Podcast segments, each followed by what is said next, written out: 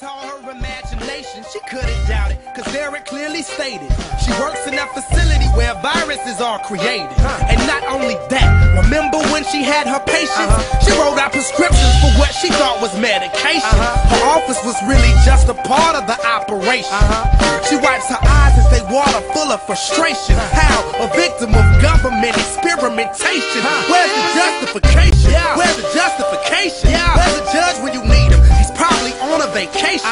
Probably inside of the same country that these events take place in. Uh-huh. But as the puzzle pieces fall into proper arrangement, yes, we begin to see the intentions of these creations. The patterns of epidemics like HIV in the 80s, biological chemicals designed to be contagious is nothing in the business of controlling a population.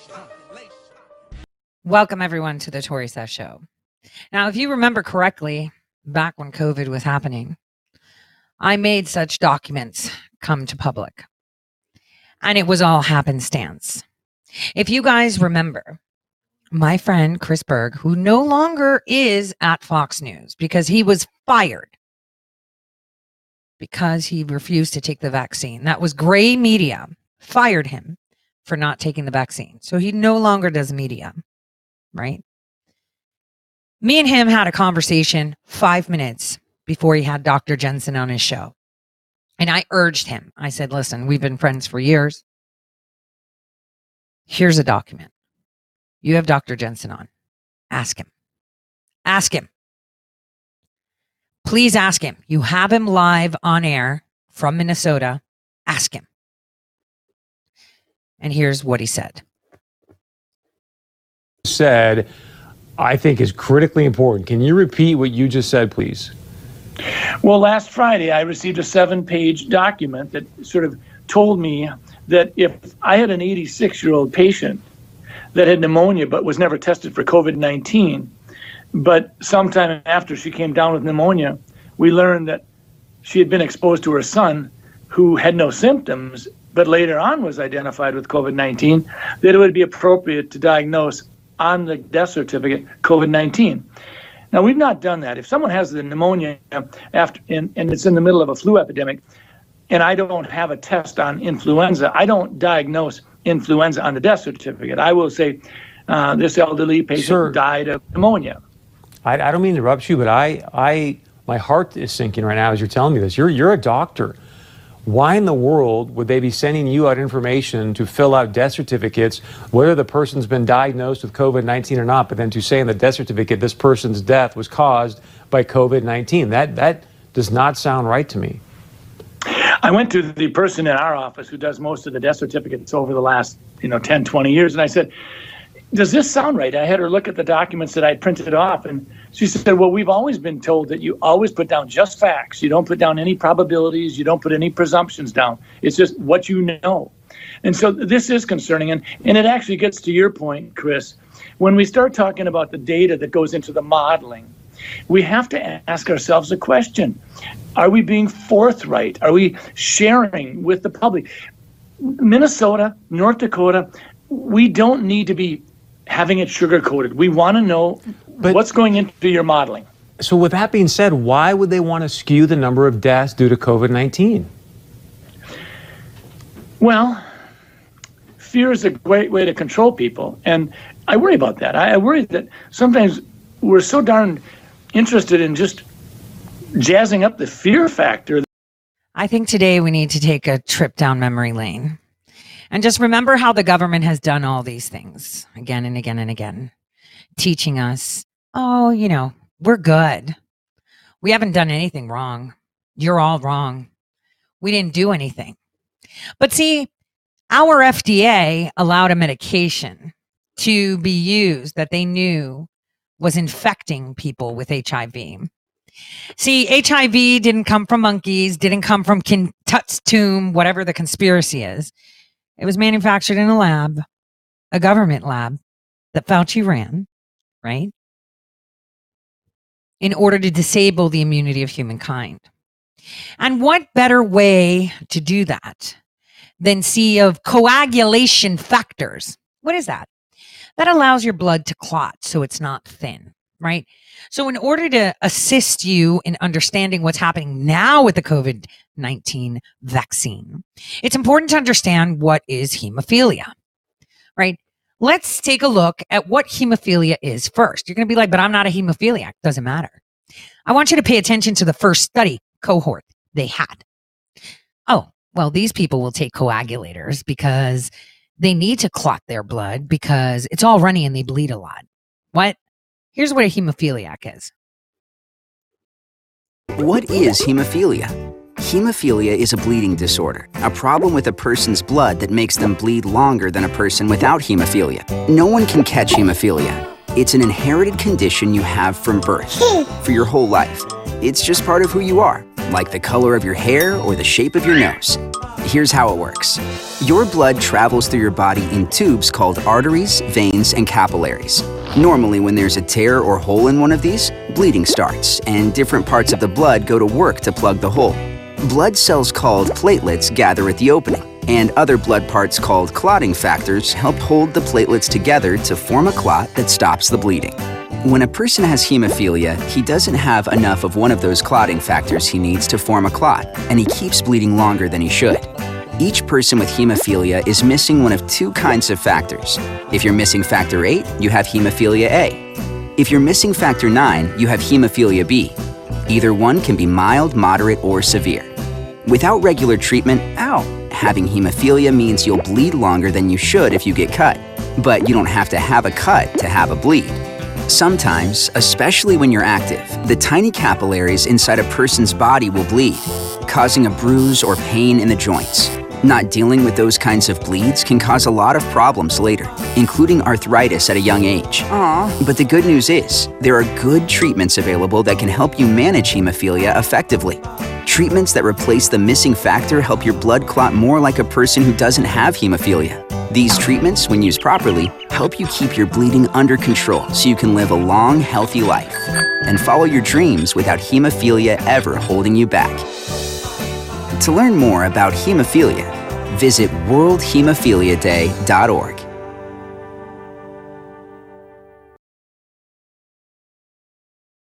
So, you know what's responsible to make those clotting factors? Your liver. And you need specific factors. That's how you get thrombogenesis as well, if they're off the chain and constantly reproducing, right?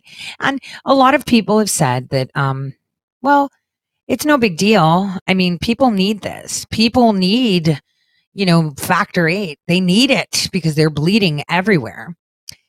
It's actually crimes against humanity what they did. And it's so horrific. And think about it 16 years ago, Bayer, aka Monsanto, was caused doing this. But guess what? They're the leading pioneers to find a cure. you guessed it. For hemophilia, of course. My favorite one is Are you going to die if you get a paper cut? That's probably my favorite misconception.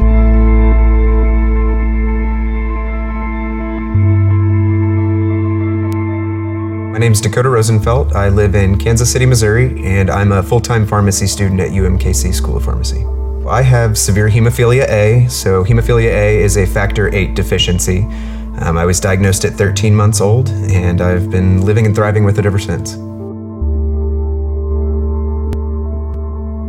Hemophilia is a disease where you are lacking certain clotting factors. You need to have clotting factors, many of them in the very end to stop a bleed. It's like a domino effect, so if one piece is missing, all the other ones are useless. My parents did a pretty good job of making sure I lived a normal, active life. The first month or so, they were pretty hesitant because they had absolutely no idea what was going on. But once they reached out, got resources, they found out more about the condition, they said, okay, even at this early day and age, this is going to be something that we can all manage. 50 years ago, the life expectancy of hemophilia patients was between 20 and 30 years. The main problem was there was no treatment. The only way that you could do is transferring blood from a donor in the hope that there's enough clotting factor so that you can stop the bleed.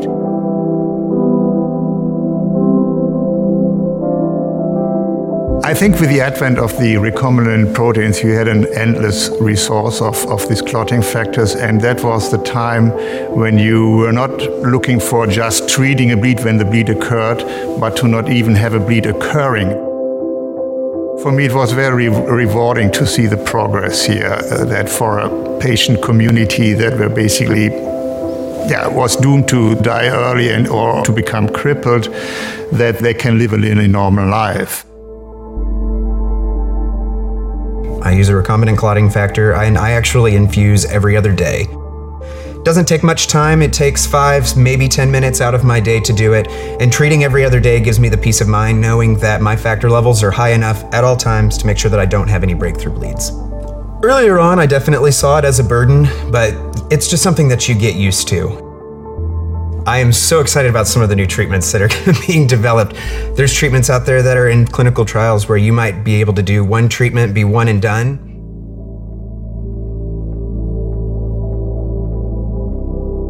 Hemophilia is a genetic disease where the patients have a defect in their DNA. As the hemophilia patient is having a kind of faulty factor A gene in the case of hemophilia A, what you can try to do is replace this factor, that's the replacement factors, but you can also try to do this permanently by adding the gene which is responsible for expressing this factor 8. And that is done in gene therapy, where the gene is encapsulated in a shuttle so that it gets to the liver where actually factor 8 is mainly produced. And then once in the specific cells in the liver, it expresses factor 8. An alternative to gene therapy could be the use of genome editing, a technology such like CRISPR, as Casebia is working on. We are trying to make a cut into a genome which is safe to be cut, and we insert the factor 8 gene to address all the patients with one treatment. So, having seen the first results in gene therapy and also what we are doing at Casebia with CRISPR technology, I'm very confident actually that there will be a cure one day. My hope for hemophilia treatment is I don't want it to have to be a conscious thought for hemophilia patients. I don't want to have younger hemophiliacs ever have to know the pain of sitting there watching your friends have fun outside while you're inside for three days because you've got a nasty ankle or knee bleed so you can't get up and move knowing that we're transitioning away from that and getting to an area where you can stop worrying about that and you can just live your life is a huge monumental improvement in my book. Of course it is. We just simply forgot that they did this, you know, 16 years ago. Mike, welcome to the show. We appreciate you being on tonight. Thanks for the invitation, Joe. Okay, let's talk about the rat of the week. Why is Bayer Corporation the rat of the week? Internal documents show that after this company positively, absolutely knew that they had a medication that was infected with the AIDS virus, they took the product off the market in the U.S. and then they dumped it in France, Europe, Asia, and Latin America. The medicine's called Factor 8. It was an, inject, an injection medicine that was used for hemophiliacs, mostly children. But the New A medicine used for hemophiliacs. They knew it had HIV, which is, well, Fauci explains it very well. So I'll show it to you later. But I want to show you that about six years after all that happened, and they infected a bunch of people with HIV, right? Giving them factor eight as they're training their mRNA slash CRISPR technology. They bought Monsanto. Why not? Why not have the same drug company that gave the world HIV, which is basically a disruptor of your immune system, man made, and it was refined in the gay population. Why? Your immunity is trained in your gut. And, you know, the way homosexual men have sex is um, offloading in the gut. Therefore, transmissible by fluids. I mean, this was a test as well. You only needed a few people to come and get some infusions, but you should listen to how this has happened. And all of you out there should be taking a look to see how many of your congressmen and senators actually have Monsanto stock. It'll tell you everything you need to know. It's not just Pfizer. Share price under pressure. A lot of concerns about whether you can pull this off. It's a huge deal. How much do you need the deal, and how confident are you that you will be able to push it through? Well, first of all, thanks for having me, Francine. And uh, we are very excited about uh, the offer for Monsanto, uh, which we submitted. Uh, you kind of uh, indicated uh, the headline share price and the company valuation. we see that this is a great opportunity to drive our science and innovation based business model going forward with the strengths of Monsanto. Uh, we are very much convinced that this is a value pro proposition for the Monsanto shareholders, and we are also convinced and fully committed to this transaction. Do you think that you will get shareholder backing on your side, and when are you expecting to have an answer from Monsanto? Well, we are starting today to communicate many things that our shareholders uh, need in order to assess the quality and the great value proposition of this offer, not only for the Monsanto shareholders, but also for our shareholders. We have in the past always gone where we can create superior value. And if you look at the history of the company over the last 10 years, we have quadrupled the value of our share. And that is very much driven by the significant and transformational transactions we have done in other segments of our portfolio, be it in consumer health or in pharma, right. or also most recently with the IPO of Covestro. Uh, Mr. Baumann, uh, Citigroup and Peter Verdult take your debt out to 42 billion euros. Critically, they don't see return on invested capital doing better than cost of capital until 2023. Can your shareholders wait for an ROIC return that goes out five years or six years or seven years?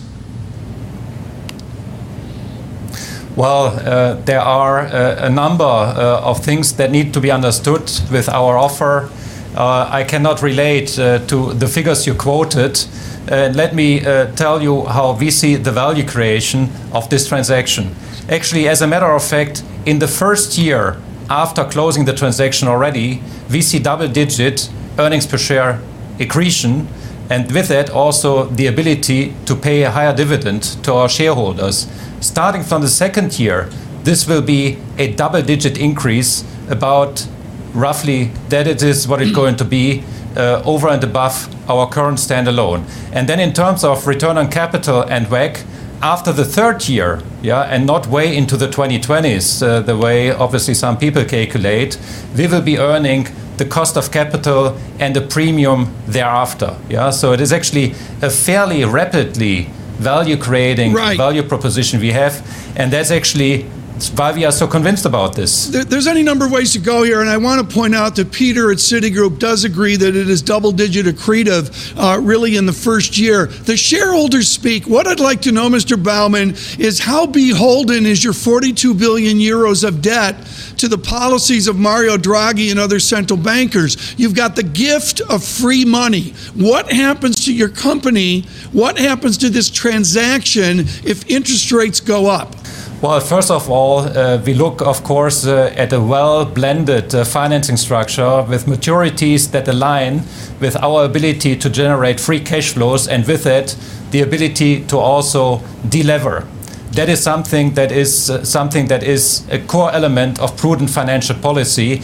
And you may have seen the statement of Standard and Poor's in assessing what the financial structure and the balance sheet of Bayer is going to look like going forward. And we are actually very pleased uh, because it is an indication that uh, we are going to have a very solid investment grade rating going forward and also the chance to attain an excellent business profile for rating purposes. Right. Francine Berenberg just publishing. And we gave them our food. I mean, why not? Right? They gave people HIV. They created it. Also, a little bit of heroin. We should get into this a little bit today because we need to start talking about something called phosphorus. I've I've talked about this over the years, but I think it's important we talk about that for a bit. But in order to get there, we must first understand Bayer and when they came up. Did you know that they were the leading medical company at Auschwitz? Maybe this is why they keep increasing the number of deaths during the Holocaust. It's just so weird. And then you have to wonder, but, but, but we're going to leave that for last. Okay. Not today, another day. But it's important that we see you got a little bit of a cough. Here's some heroin. Why not? Right? What are you talking about? Well, let's start this. People were clumped up together. In the past, whenever a large population lived in a small area, you get horrible disease outbreaks. Spanish flu, cholera, the Black Death, all those nasty diseases would keep the population small and divided. Such problems are a thing of the past now thanks to modern medicine, and so in today's video, we'll take a look at one of the big names in the pharmaceutical industry, Bayer. Now, Bayer is a very old company and it's German. It was established in 1863 by a man named Friedrich Bayer, who made a living as a dye salesman. Now, at that point in history, the chemical industry was still very young. Only a few decades ago, the Industrial Revolution had swept across Europe and created the booming textile industry. The thing about making clothes, though, is that you need to dye them, and to do that, well, you need dyes. Now, natural dyes were often very rare and expensive, so textile makers wanted a cheap replacement to go along with their mass production. The answer to that problem was synthetic dyes, and that's what our friend Friedrich Bayer was making. Synthetic dyes had been around for less than 10 years when he opened his factory. They were discovered in 1856 by a man called William Perkin. He was a college student at the Royal College of Chemistry in London, and at the time he was trying to synthesize quinine, a medication for treating malaria. No matter how hard he tried, he couldn't get the reaction right, but in one of his failed experiments, he noticed a purple solution in one of his flasks. This failed experiment turned out to be a blessing for him, as he quickly discovered that this solution could permanently turn clothes purple. Pretty soon he had set up a factory to make, and that made him very rich. Back in Germany, Friedrich Bayer and friends were essentially doing the same thing, mass producing dyes and turning a huge profit. Business was good in these early days of little competition. Bayer's company grew from 3 employees in 1863 to over 300 in 1881. The synthetic dye industry couldn't remain young forever, though, and eventually new competitors started driving prices down. Bayer's response was to establish. I just thought I'd point out, just for a second, that they were trying to find the cure for malaria. Wait, pay attention to what I'm saying. With quinine. Oh, you mean hydroxychloroquine that he was trying to create. Is in the 1800s. So the people that discovered how to detract RNA infiltration into your cells, right? So they discovered the quinine, right? Hydroxychloroquine would stop viral. okay. And if you guys remember, because you know, why not, right? When I'm 30, I want to go back to fucking school, right? Right. And I say this again. I went there to share a desk with a guy that that I saw they had a file on. He had discovered, and this is why they needed to hinder it, as an epidemiologist from South America, he had discovered a correlation between uh, HIV contraction and malaria.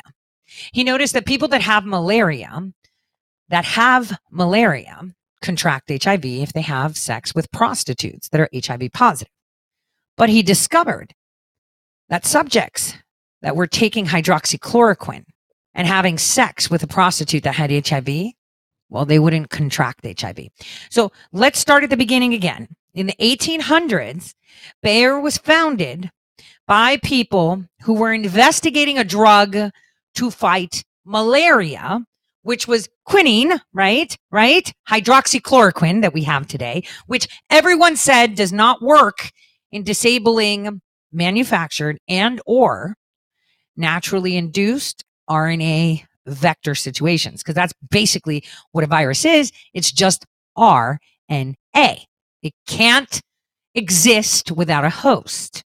Now, malaria, you get it from you know, mosquitoes that bite you. Therefore, you get a direct injection of a serum that has that RNA that can hijack things. So, RNA hanging out on a surface is not going to survive more than a couple seconds, you know, or anything like that. I say it again. I sat next to the guy because, well, first of all, my main question to him was always like, damn, I'm mind boggled. Who would fucking sign up to have sex with a prostitute they know has HIV with and are protected, of course. Right? I mean, uh, how do you find people to do that? But you know, it's Africa, right?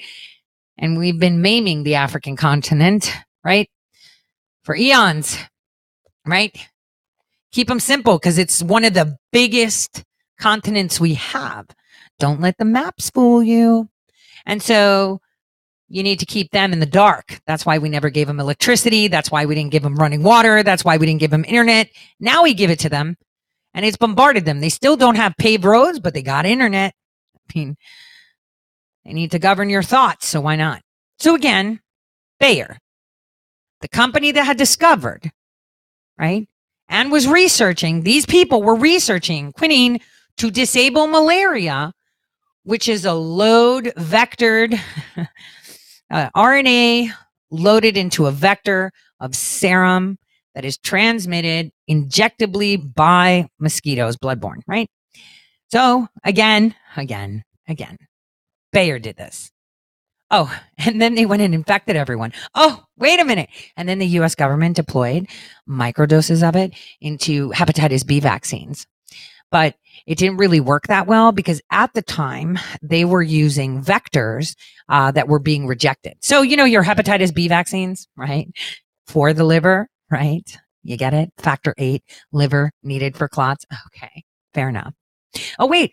And what are people complaining about with these uh, mRNA vaccines? That's right. Thrombogenesis. You mean they're having excessive clotting factors. Has anyone investigated to see how their factor eight works?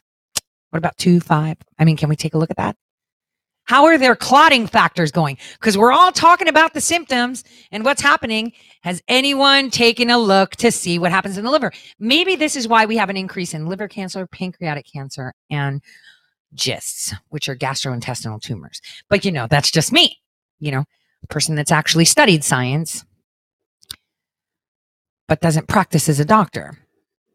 There's their own research department. This was a huge gamble at the time. Science and medicine as we know them today didn't exist in the end of the 19th century. People didn't know about acidity, radiation, electrons, and even the nuclear model of the atom. Hell, they'd only recently discovered that washing your hands was hygienic. Despite the sorry state of medicine, though, Bayer's research department managed to make a huge breakthrough when they discovered aspirin in 1897. The active ingredient of aspirin had been discovered more than a century earlier, but ingesting it alone would cause you a nasty stomachache, so it generally wasn't used. What the bioscientists managed to do was to make aspirin less disruptive and more effective. That made it an instant seller, and it kickstarted Bayer's global expansion. Another big hit they sold was heroin. Yes, that heroin. It too had been discovered several decades before, but Bayer managed to commercialize it as a, and I quote here, non addictive cough suppressant. That's right, they sold heroin as cough medicine. A bit of an overkill, but it was effective. Heroin ended up being extremely popular around the world. Combined with aspirin, Bayer's international sales skyrocketed. By 1913, they had subsidiaries in the UK, US, France, and Russia, and over 80% of their revenue was coming from exports. They eventually stopped producing heroin for obvious reasons, but that didn't stop their massive international expansion. Everything seemed to be going great. And then this happened. Archduke Franz Ferdinand gets shot, Austria Hungary invades Serbia, everyone contracts a bad case of nationalism, and you get World War I. In an instant, 80% of Bayer's revenue was gone. Their international subsidiaries were expropriated, and their assets ended up being sold off to competitors. Back at home, they became integrated in Germany's war economy. That meant producing war materials for the Kaiser's military, things like explosives and chemical weapons. Things went bad for the Central Powers pretty fast, and Bayer didn't fare any better. The November Revolution came and went, but the German economy was still pretty much ruined. The early 1920s saw one of the most spectacular cases of hyperinflation in modern history. The German mark's value diminished from 48 marks per dollar at the end of World War I to over 4.2 trillion marks per dollar in 1923. Bayer was in deep financial trouble by that point, and so in 1925 they agreed to a massive merger with their German competitors. The resulting conglomerate was called IG Farben, which is short for oh God help me, Interessengemeinschaft Farbenindustrie Aktiengesellschaft. Just rolls off the tongue, doesn't it? It was a bold yet effective move by the Germans, and in a couple of years, France and the UK would also consolidate their chemical industries. With IG Farben, however, things started to get a little bit controversial. Don't get me wrong, they made immense contributions to all areas of chemistry. Many of their researchers were awarded Nobel Prizes for their discoveries, but by the end of the 1920s, a particular someone was already poking his head around the German political scene. After Hitler became the Fuhrer of Germany in 1934, he ordered a large scale rearmament of the German military. This turned out to be a very lucrative business opportunity for IG Farben, and they took it. By the time Hitler became trigger happy and decided to invade Poland, IG Farben was one of Nazi Germany's biggest government contractors. This is where things start to get ugly. Many concentration camps were set up to be strategically close to IG Farben's factories. They relied heavily on slave labor, especially towards the later part of the war, and they even went as far as to build a synthetic rubber plant next to Auschwitz. They also produced and held the patent for Zyklon B, the infamous insecticide that was used to gas people in extermination camps during the Holocaust. They were involved in some truly messed up stuff, and I wouldn't blame you if you need some eye bleach. So here's an image of cute little puppies to make you feel better. So, what happened after the war? Well, things in the East were simple. Stalin came, saw, and nationalized, and that was the end of IG Farben's Eastern assets. Things in the West, however, were a bit more complicated. As you know, many former Nazis were tried for war crimes at the Nuremberg trials. IG Farben's directors were also put on trial, but they managed to get off lightly compared to their friends from the military. Of the 24 defendants who were indicted, only 13 were found guilty, and their sentences barely ranged from 1.5 to 8 years. The Allies had initially decided to destroy IG Farben because of how morally corrupt it was, but as usual, the interests of major corporations got in the way of justice. John Rockefeller's Standard Oil, for example, had close ties to IG Farben, and the two firms had engaged in numerous cartel agreements. I'll refrain from getting into conspiracy theories, but it is a fact that IG Farben continued their operations well after the fall of the Third Reich. They were finally broken up into their constituent companies in 1952, which led to Bayer's re establishment as an independent company. Things weren't looking good for the new Bayer. This was the second time in a row they had lost all of their foreign assets. In the end, Bayer's strategy was pretty much the same. They would heavily invest in research and development, and they would constantly release new products to the market. Not just medicine, but also pesticides and petrochemicals. Over the next five decades, Bayer's research division would make numerous advances in the fields of chemistry and medicine, far more than you'd like to know. They ended up spinning off their petrochemical division in 2004, so now they just make pesticides and medicine. Funnily enough, they coexisted with IG Farben up until 2012. That's right, it took German authorities 60 years to settle all the lawsuits from former factory slaves. That's about it for Bayer's story. I hope you enjoyed this fun and occasionally horrific video. Please leave your thoughts and opinions in the comments below, I'd love to hear them. And don't forget to Mostly children. Children had been born with an incurable Hold on, hold on, Mike. So hold on, hold on. So you're Yeah. telling me that Bayer knew that this drug was infected with the AIDS virus. Eh. They yanked it from the market in America, and then they dumped it in markets overseas. They had to figure out a way, Joe, to make a profit on a product that they could not sell in America. So they made a huge profit. They jumped, they dropped the product in Japan, Spain, and France. By the way, Joe, government officials in France that allowed that to happen actually had to go to prison for it. In America, not one corporate executive for this company has been indicted or even criminally investigated by our Justice Department. Why not? What you the uh, new AIDS uh, st- stories that are out this morning. The New York Times gives it uh, front page coverage. And to our audience, we're going to spend a whole segment on this at another point. But with Dr. Fauci here, actually, the study that this is written on came from, uh, from the NIH, from his division. And uh, the headline study finds pill greatly lowers risk of AIDS, drug already sold. How significant a finding, and what is the finding? Well, as I said and quoted in that article, it is a huge finding. It is really very significant. What the study showed was that in a study with uh, involving men who had sex with men, they divided it into two groups. One received what's called a placebo, and the other received a drug called Truvada, which is commonly and extensively used throughout the world to treat people who are already infected with HIV. In this case, it was used to see if you took a pill every day and you're at a high risk of infection because of your practices, your sexual practices, even if you use condoms and try and reduce the number of partners, will taking the pill decrease your risk of getting infected? And the results were really quite clear that of the individuals who took the pill, overall in the study, there was a 44% decrease in the risk of HIV infection compared to placebo. But importantly, for those who took the drug for at least 90% of the days they were supposed to take the drug, the decrease in risk was actually over 70%, 73%, which is a major finding and a major new tool in our armamentarium against HIV infection. There's a related story in the New York Times. UN reports decrease in new HIV infections. Uh, fewer people are being infected with the virus that causes AIDS than at the epidemic's peak, they write, but progress against the disease is still halting and fragile. The United Nations AIDS Fighting Agency reported on Tuesday. Do we know what the implications of this drug study finding might be on the overall global HIV well, situation? yeah, uh, there's no doubt that uh, if this gets ad- ad- ad- adopted to to be a, uh, a prevention modality, and there's a lot of difficulties with that. The expense, uh, we don't know quite yet, but we're highly uh, uh, suspicious in the good sense that this will work as well in women and work as well in heterosexual men that it did in, in men who have sex with men. But having said that, that this will now be considered for sure by some countries as an additional uh, uh, tool in the toolkit of prevention. Right now, we've had a, actually quite a good year and a half.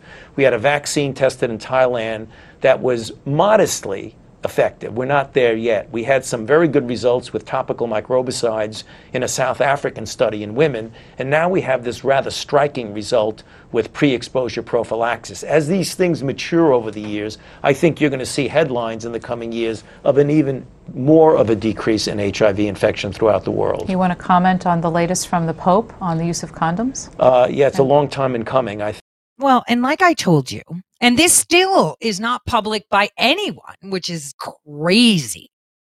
All these hearings we're having, all these hearings we're having, all of these, man, like I told you last week, we never won the war. Again, all these hearings we're having, and what have I said throughout the years before COVID? That you, whenever you go to the doctor, whatever you get, either that be medication or a vaccine, you are filed as part of a cohort. Prophylaxis. Some people in their hepatitis B got a little bit of a live HIV, you know, manipulation tech. And this all happened thanks to Obama. What? Tore, no, he didn't do it. Yes, he did. How did he do it? Obamacare. If you remember correctly, my biggest issue with Obamacare was the AER system. I've written about it saying, oh, this is so fantastic because so and so can't speak, highlighting the dangers. And we're talking 2015, 2014, 2013, you know, just putting it out there before Huffington Post decided. Well, they shut it down, didn't they? Well, sort of. But cohorts. Have you ever noticed that when you get a vaccine or medication, they scan a shit ton of barcodes? One goes into the federal system. Have you ever read the terms and conditions when you go to the hospital? Obviously not. And I've been saying this for years. They maintain your DNA, they maintain the pictures, the audio, everything. Read the fine print. And then they use this lingo that was inserted into Obamacare. We don't share your information. HIPAA makes sure that everything is safe, except with third parties, according to federal government regulations. And third parties in this case is also China because they're part of the AR system. It's also Germany. It's also Australia. It's also any country in the world can access your private health information if they're treating you, of course, not like they have unfettered access to your DNA that the hospital holds on to for at least seven years, according to every single term and condition in there. But no one pays attention. That's the thing. See, they gave you Obamacare. Everyone gets free health care. Oh, look at me. I can't afford it. And so now everyone can afford it. And it's like the crying sob story. And underneath that iceberg is hell. And everyone just ran in there. All the pork was stuffed in there. I told you I worked on it. I worked on just, you know, hey, how do we give language access to those that are deaf and speak another language? Because it was necessary in order for the AR system to operate. But, you know, what do I know? I just Google shit, right? I just Google shit. Well, you know, as someone that loves, you know, history and has expressed to you, you know, how the media is used to manipulate thoughts, it's actually very cool because quantum computing has been around for a while and quantum computing itself has been warning you. Let's go back in time to the first ever, first ever episode. I'm going to show you a portion of a pilot episode which is almost like a documentary. And I highly suggest not to binge watch new shit, Why don't you go back in time and binge watch something that's quite fascinating? I want you to pay attention to this exchange of words.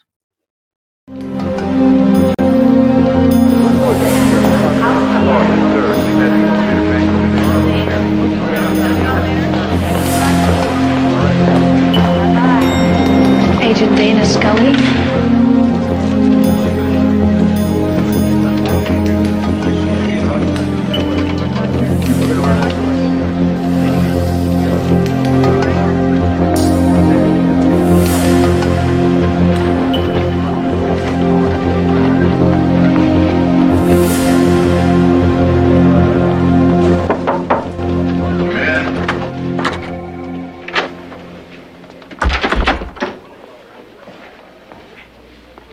Agent Scully, thank you for coming on such short notice. Please.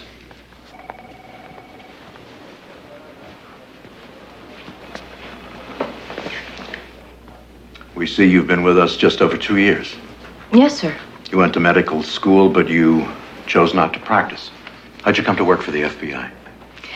Well, sir, I was recruited out of medical school. Um, my parents still think it was an act of rebellion, but uh, I saw the FBI as a place where I could distinguish myself. Are you familiar with an agent named Fox Mulder? Yes, I am. How so? By reputation.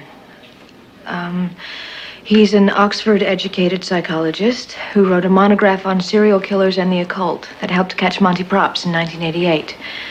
Generally thought of as the best analyst in the violent crime section. He had a nickname at the academy Spooky Mulder. What I'll also tell you is that Agent Mulder has developed a consuming devotion to an unassigned project outside the Bureau mainstream. Are you familiar with the so called X Files? I believe they have to do with unexplained phenomena. More or less. The reason you're here, Agent Scully, is we want you to assist Mulder on these X Files. You will write field reports on your activities, along with your observations on the validity of the work. Am I to understand that you want me to debunk the X Files project, sir? Agent Scully, we trust you'll make the proper scientific analysis. You'll want to contact Agent Mulder shortly. We look forward to seeing your reports. That was season one. That was the pilot episode introducing the characters. You know, Fox Mulder kind of sounds like Steve Pieczenik, Dr. Pieczenik, who I'm dying to have coffee with because I'm sure he finds it very fascinating.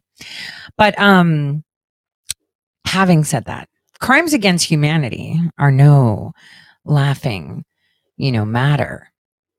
You know, we've talked about this before where I'm showing you DNA, stuff that I dabbled with. I see that many of you found the Agrobacterium tumefaciens, which was my infatuation.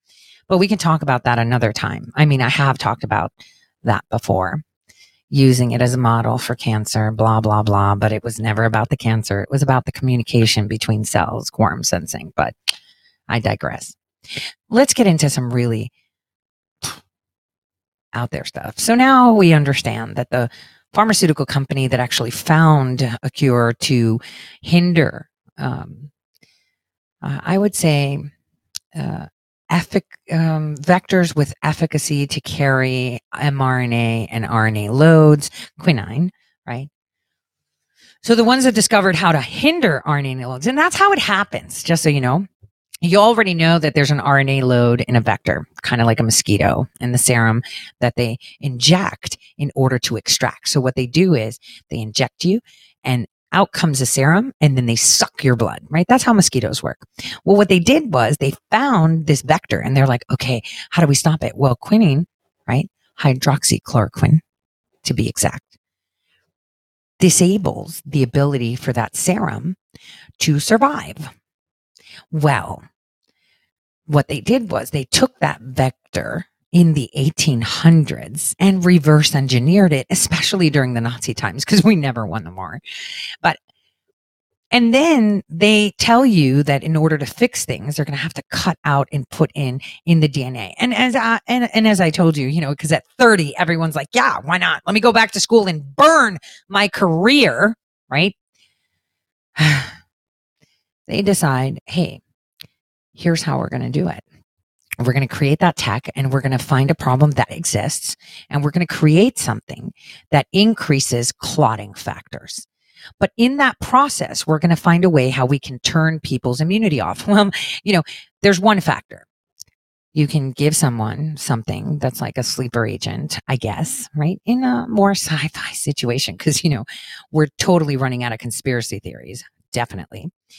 And we're going to splice their DNA and we're going to put in something that's going to heal them, right? You know, alter the, you know, human genome forever. But oh, it's mRNA, not CRISPR. I see. So you're going to take software, molecular software, to hijack existing software you don't understand and see how it works. See, because that's a lot easier because they know that they can't cleave the DNA. And we know this based on Dr. Ventnor's, right? Ventnor already discovered that snipping DNA, he took the most pedestrian, the most smallest DNA array that exists in Mycobacterium genitalium. It has no cell wall. It's base pair. It's like so small. So he was like, yo, that's virulent. That's cut it, cut it, cut it, cut it, cut it. Let me insert DNA, um, you know, coding to make it blue. He successfully did that. And he's like, yo, I just changed this. Mobile, Exxon Mobil has have given him billions to recreate a bacterium that spits out fuel. That's why he's genetically modifying it, just so you know. And so I actually went to his lab. And and and this is why I went back to school. This is how I had access to laboratories. You know, being a mature student in your 30s, boy, the doors are open for that whole equal opportunity card. I can use the JJ card. I'm a woman. I'm a mom. I'm a mature student all the time. You use their bullshit to your advantage. So you go in there and you see it, and this genius of a man says, shit. In a controlled environment, this is pretty good. I mean, I put it out. Suddenly, all the genes that I cut out manifest again. We're talking transposons, but that's a whole other thing. Let's talk about how your DNA changes forever and ever and ever. Quoting SpongeBob. It's pretty interesting. Cats. The researchers took a gene from glowing jellyfish and inserted it into the unfertilized eggs of house cats. It was a neat trick, but they had a bigger goal in mind. They also made the cats more likely to be resistant to a feline form of AIDS by again manipulating their DNA. And cats aren't that different than humans. In fact, we share around 90% of our DNA with them. So why can't we engineer humans in the same way? Well, we can. Engineer ourselves to be resistant to life threatening illnesses, that is. In fact, one scientist claims that he's genetically engineered two babies using a revolutionary tool called CRISPR. But what exactly is a CRISPR baby anyway? Would you like to be six feet tall? Or never bald? The secret to traits like these lies in the six billion letters of your genetic code. But there could be something else in there as well mutations. Genetic mutations are linked to at least 6,000 medical conditions, from sickle cell anemia to Huntington's disease. But what if you could make those mutations simply disappear? That's where the gene editing tool CRISPR comes in. CRISPR is made from specialized proteins and other compounds found in certain bacteria. Nucleotides join together to form polynucleotides. And it is condensation reactions that build our polynucleotides. Many nucleotides join together to form polynucleotides, and they do so via condensation reactions. The phosphate group, located at carbon number 5, of one nucleotide will undergo a condensation reaction with the hydroxyl group at carbon number 3 of the pentose sugar of another nucleotide, linking the sugar and the phosphate by means of a phosphodiester bond. And if we zoom in here, we can see that process take place, where we have the phosphate group located at carbon number 5 undergo the condensation reaction with the hydroxyl group at carbon number 3. We can see the removal of the water molecule, and the resulting bond that links them is the phosphodiester bond. Hey guys, welcome to today's MCAT question of the day. As always, we will be working our way through one of the mini MCAT practice problems found at MCATselfprep.com, the home of the free MCAT prep course. I'm Andrew George, a 99th percentile MCAT tutor, and I'll be walking you through today's practice problem as if you're one of my private tutoring students. Be sure to hit pause and try this problem for yourself before watching my explanation. This practice question is fairly straightforward if we understand the basic structure of DNA. The backbone of DNA is composed of phosphate groups as well as ribose sugars. So this whole thing right here consists of the backbone of DNA. And it makes sense because if you think about a backbone or like a spine, it's something that's got repetitive units in it, right? We just have repeating units of ribose phosphate, ribose phosphate, ribose phosphate. It repeats all the way down. So we think about it as the backbone, right? Whereas the rest of this structure, these nitrogenous bases, these vary, right? They're different all the way down. And that's why we don't include them as part of the DNA backbone. Now, this bond between our ribose sugar and our phosphate group is known as a phosphodiester bond. And we call it that because we have this phosphate plus two esters. Ester there and ester there, right? Let's take a second look at the question stem. It states, the structural backbone of DNA has been compromised by a rare pathogen. This pathogen must have disrupted what type of bond? And because we're dealing with the structural backbone, we're dealing with phosphodiester bonds, and that means we're dealing with covalent bonds. Answer choice A. If you liked this question of the day,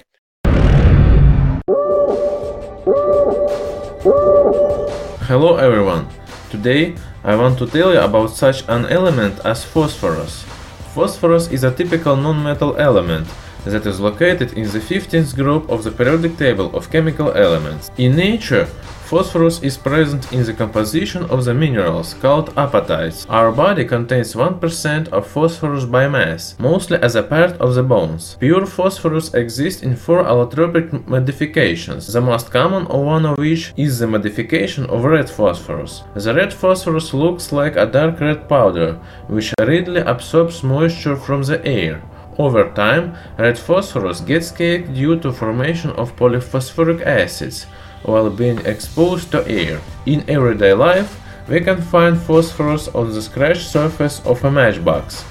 During the friction process of a match with the box, the potassium chloride contained in the match head oxidizes the phosphorus, releasing heat that ignites the composition of the match head. Red phosphorus burns well in air. And of course, it burns even better in pure oxygen. In a flask filled with pure oxygen, the burning phosphorus emits huge amounts of light. This reaction can be used for lighting up a large space.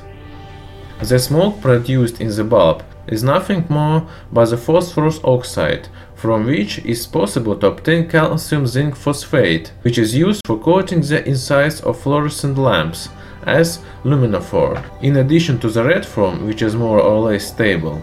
By a process of sublimation, the red phosphorus can be converted into a very unstable form, the white phosphorus. White phosphorus has more interesting but dangerous properties. For example, its extremely high White phosphorus actively oxidizes and releases smoke, forming the oxide of phosphorus. Hence, it's stored in water. In the dark, white phosphorus glows due to oxidation by oxygen in air, but the glowing is very weak. But you shouldn't think that everything that glows in the dark is phosphorus. No one is going to sell toys made of white phosphorus and cause the clock hands using it. If you are doubting this, look at what happens when the white phosphorus is put onto a warm surface. It immediately melts and ignites, burning with a very high temperature, more than 800 degrees Celsius.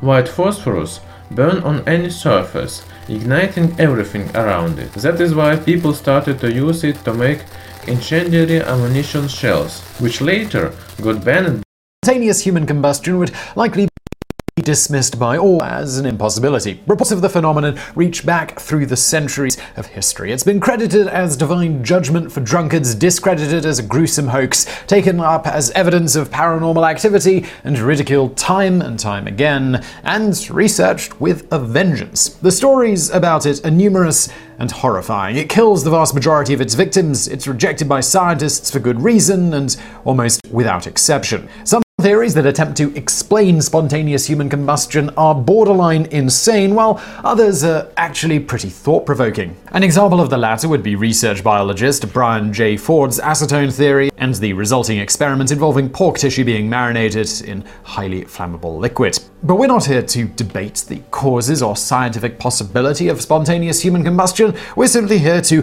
present some intriguing cases of people who apparently experienced it, whether it was their bodies directly or the clothes they were wearing that combusted. Number 10. Baby Rahul. Our first case is Rahul, an Indian child who made headlines for catching fire while yet an infant. This baby human torch was barely a week old when he first ignited, and in the span of a couple of months, he managed to flame on a total of four times. His parents first admitted Rahul to the Kilpauk Medical College and Hospital in Chennai on August 8, 2000. 2013. Some doctors initially accepted his parents' claim that the burns were caused by spontaneous human combustion. Most were skeptical, though. However, after tests indicated Rahul was completely normal, pretty much all attending physicians became concerned that child abuse might be the issue. Here. The KMCH eventually filed complaints with the police and the Child Welfare Committee requesting investigations into the matter. But the parents stuck to the story, and psychiatric counseling revealed them to be normal as well. No investigation was ever launched, but many people suspected that the mother was setting the child on fire. But the story, it doesn't end here. Rahul had a younger brother, Sanjay, who suffered from the same mysterious condition. Born on January the 9th, 2015, Sanjay was found with his feet on fire when barely a week old, just like Rahul. Sanjay only caught fire on one occasion, but sadly, he died on the way to the hospital after suffering from a bad case case of diarrhea in February of 2016. Rahul, however, had a burning desire to survive, and he is indeed alive to this day. Number 9. Frank Baker. In June of 1995, decorated Vietnam War veteran Frank Baker got the surprise of a lifetime, and by that we mean he burst into flames. Baker and his fishing buddy Pete Wiley were all set for the next day's derby, and the two of them were passing time inside on the couch. All of a sudden, the man with two Purple Hearts and a gallantry medal found himself under a different kind of fire. Fortunately, the men were able to extinguish the fire, licking Baker's forearm and torso, and get him to the hospital. There, the doctor informed Baker that his injuries were like nothing he'd seen before. The fire seemed to have burned from the inside out, which incidentally is a common observation in cases of spontaneous human combustion. Baker's story was later featured in an October 2013 episode of Science's documentary TV series The Unexplained Files. There's also an interesting thread started by Baker on Science Chat Forum where he described the incident as the most terrifying experience of his life. Larry Arnold, author of Ablaze The Mysterious Fires of Spontaneous Human Combustion, adds to the discussion via interview by noting that Baker experienced a second similar event while fishing a Vermont lake with Wiley. He also mentions Baker felt no pain during either event, a dispensation not extended to the studious Tennessee professor, who's going to be appearing in a moment. Number 8. Susan Motzhead. As related by Mystique Earth, an account in John Heymer's The Entrancing Flame describes the curious 1980 case of Susan Motzhead and the flame resistant pajamas that weren't. It was winter in Cheshire, England, and Motzhead was in the kitchen. The last thing on her mind, presumably, was her jam jams catching on fire. But that's exactly what they did, wrapping poor Motzhead in a warm cloak of yellow and blue flames for no apparent reason other than to guard against the chilly weather. Her daughter, Joanne, was present to provide the appropriate screens. Mercifully, the fire was brief and Susan was not harmed. Even her hair remained unscorched. When the fire brigade arrived, they tried to light the pajamas by traditional means, ostensibly to disprove an insane woman's tale of spontaneous human combustion in a kitchen of all places, but they failed. Perhaps a career spent fighting fires in homes deprives you of the ability to start fires. Number 7. Gianna Winchester. What began as a pleasant cruise with a friend ended unexpectedly for a naval airwoman named Gianna Winchester. On October the 9th of the same year, as Susan Mott said, unplanned pajama test, Winchester was riding in a car with her friend Leslie Scott. As they drove along Seaboard Avenue in Jacksonville, celebrating Florida's enjoyably warm October weather, we imagine Winchester's body decided to turn the heat way up. Yellow flames engulfed Winchester. Scott started beating them out with her hands, saving her passenger but leaving the car to drive itself into a telephone pole. Though 20% of her body was burned, Winchester lived to tell the tale. Well, sort of. She later stated that she had no recollection of the actual incident, only riding in the car before and then waking up in the hospital after. Number 6. Mr. H, Professor of Mathematics.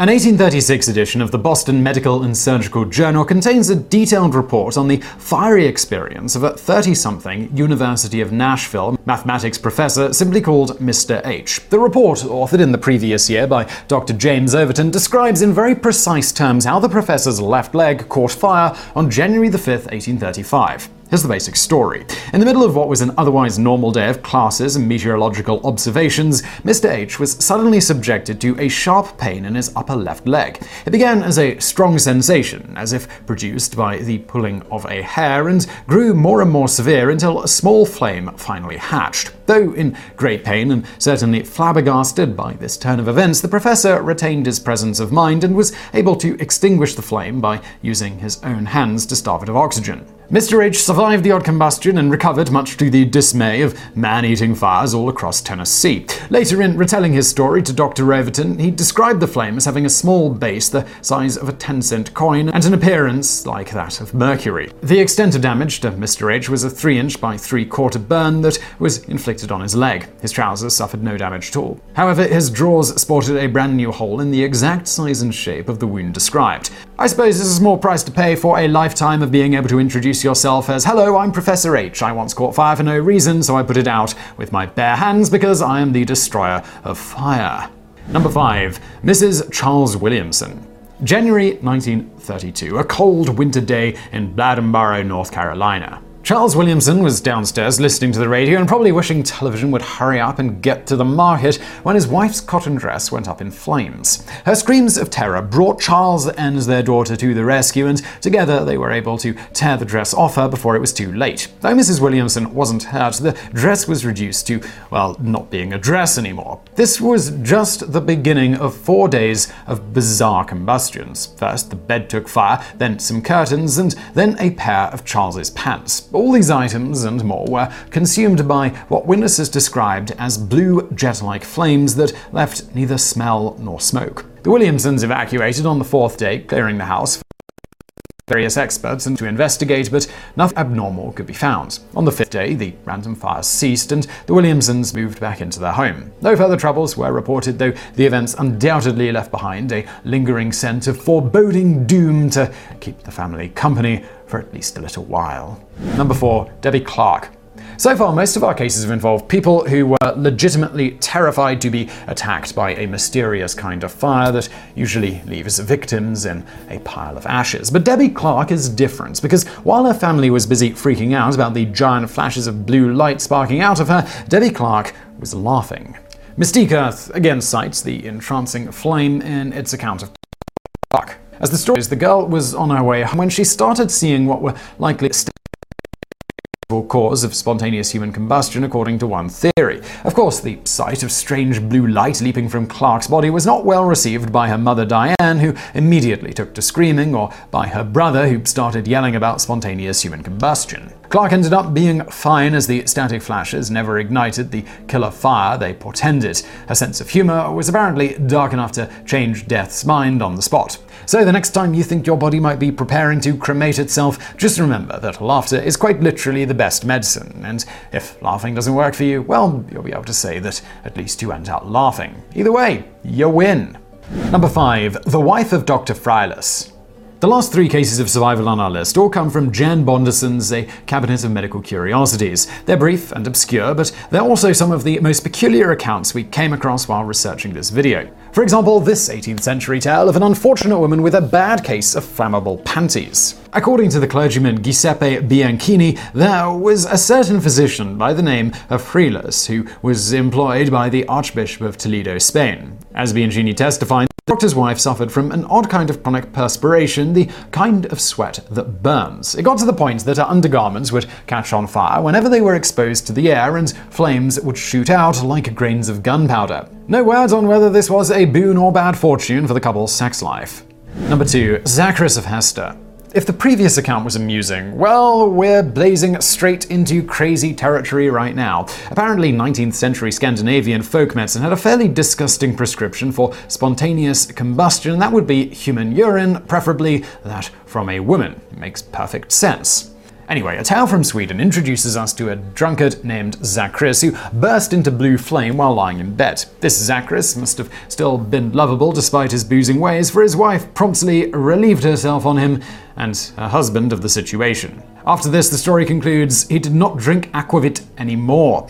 Good call. Number 1. The man Gamp Savory saved. Our final entry dates back to the early 16th century, and it is possibly the first recorded case of spontaneous human combustion. One fine Sunday in Rowland, Norway, a person by the name of Gamp Savre was just leaving church when he came across a drunk blacked out on the ground with blue flames shooting from his mouth. So he did the only proper thing honest parson in a situation could do, he pissed on the guy. However, the drunkard, not being privy to this generally accepted treatment for spontaneous combustion, took offense to the action. And unfortunately for the well intentioned priest, so did the rest of the congregation who witnessed it. And thus did Gamp Savre's life come to an end with a violent mob of churchgoers and at least one alcoholic chasing him down and beating him senseless with a candlestick taken from his own altar. And if you're wondering, yes, the drunk man, he survived. So I really hope you found that video interesting.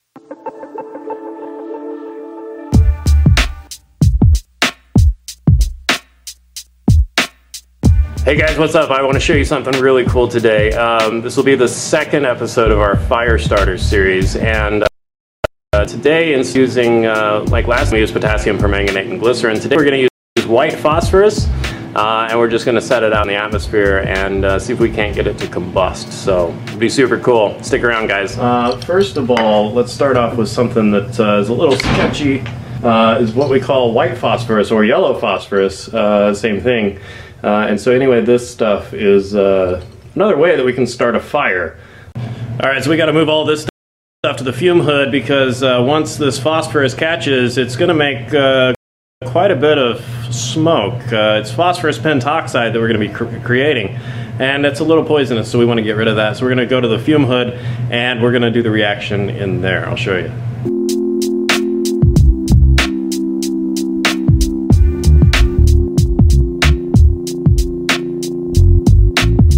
All right, so here we are. We're in the fume hood, and we're going to go ahead and, and prepare uh, some phosphorus so we can start a fire here. Um, the interesting thing about phosphorus is it has to be kept underwater. It's so reactive with oxygen, uh, we have to store it in water. So inside of here, we've got some pieces of phosphorus, uh, and it's all stored underneath some water. So uh, in order to cut this, though, we have to pull it out and cut it underwater as well. Um, so I'm just going to grab some tongs here.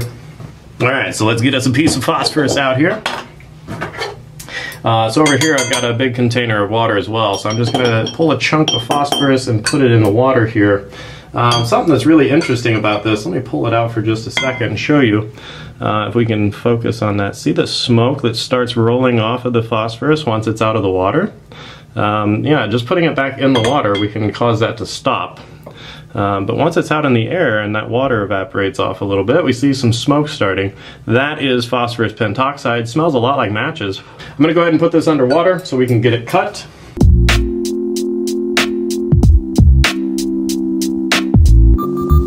Uh, there you can see where we've cut it. It's kind of a really interesting red color there. Uh, so there's that. We'll put that back now so we don't need the whole thing. So I'm going to grab that out of here and show you what that looks like. And just, I'm going to set it on top of the sand here. All right, so there's our phosphorus. It is sitting on top of our sand. Uh, so if we leave it out long enough, it will go ahead and combust. Um, the problem with that is that it just, it takes quite a while. Uh, so what I do have though, I've got a stir rod here. Uh, this is just a glass rod that we use to stir things. So what I'm going to do is I'm just going to heat up the end of this stir rod here not at all in any way are we messing with the phosphorus. Uh, I just want to add a little heat. Uh, so I'm just heating up the end of our rod here. Uh, it's probably sufficient. It doesn't take a whole lot of energy, but if we add just a little touch of warmth to our phosphorus, uh, it takes off really well.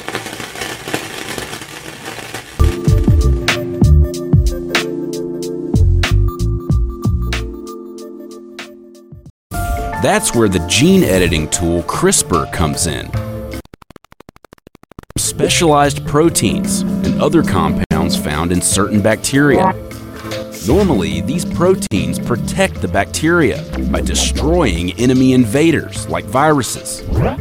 But the inventors of CRISPR figured out how to turn those proteins against genetic mutations and other genes linked to disease.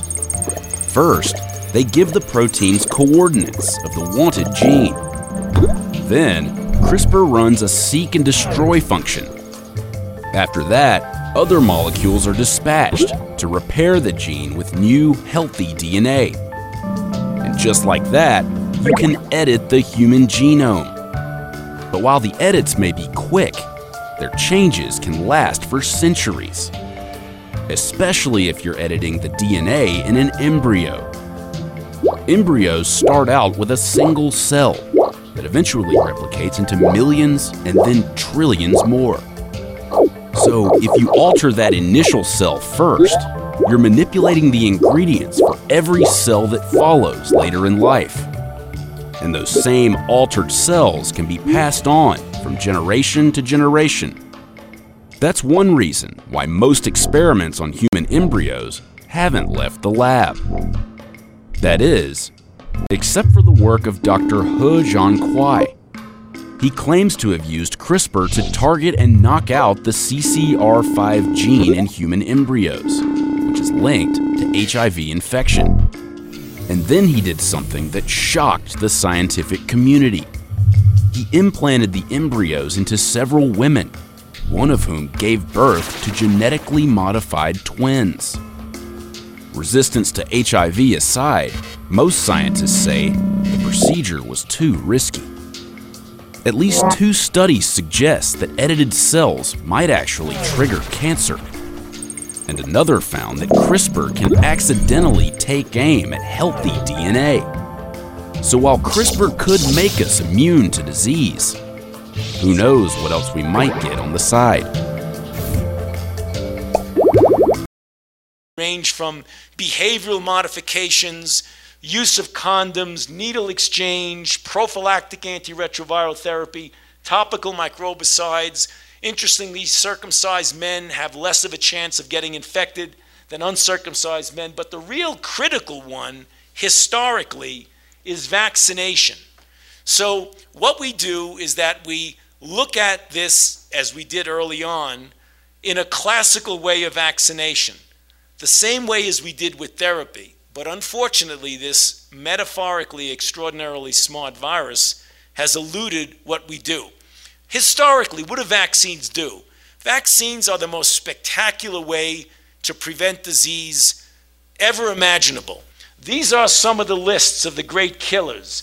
These were the baseline number of cases per year in the 20th century. Measles, 503,000 diphtheria, mumps, pertussis, smallpox, polio, etc. In 2006, this is the decrease in those cases because of vaccines. This is, this is a spectacular success story. Anywhere from 96 or 89 to 100% efficacy. That's what we would love to have with HIV.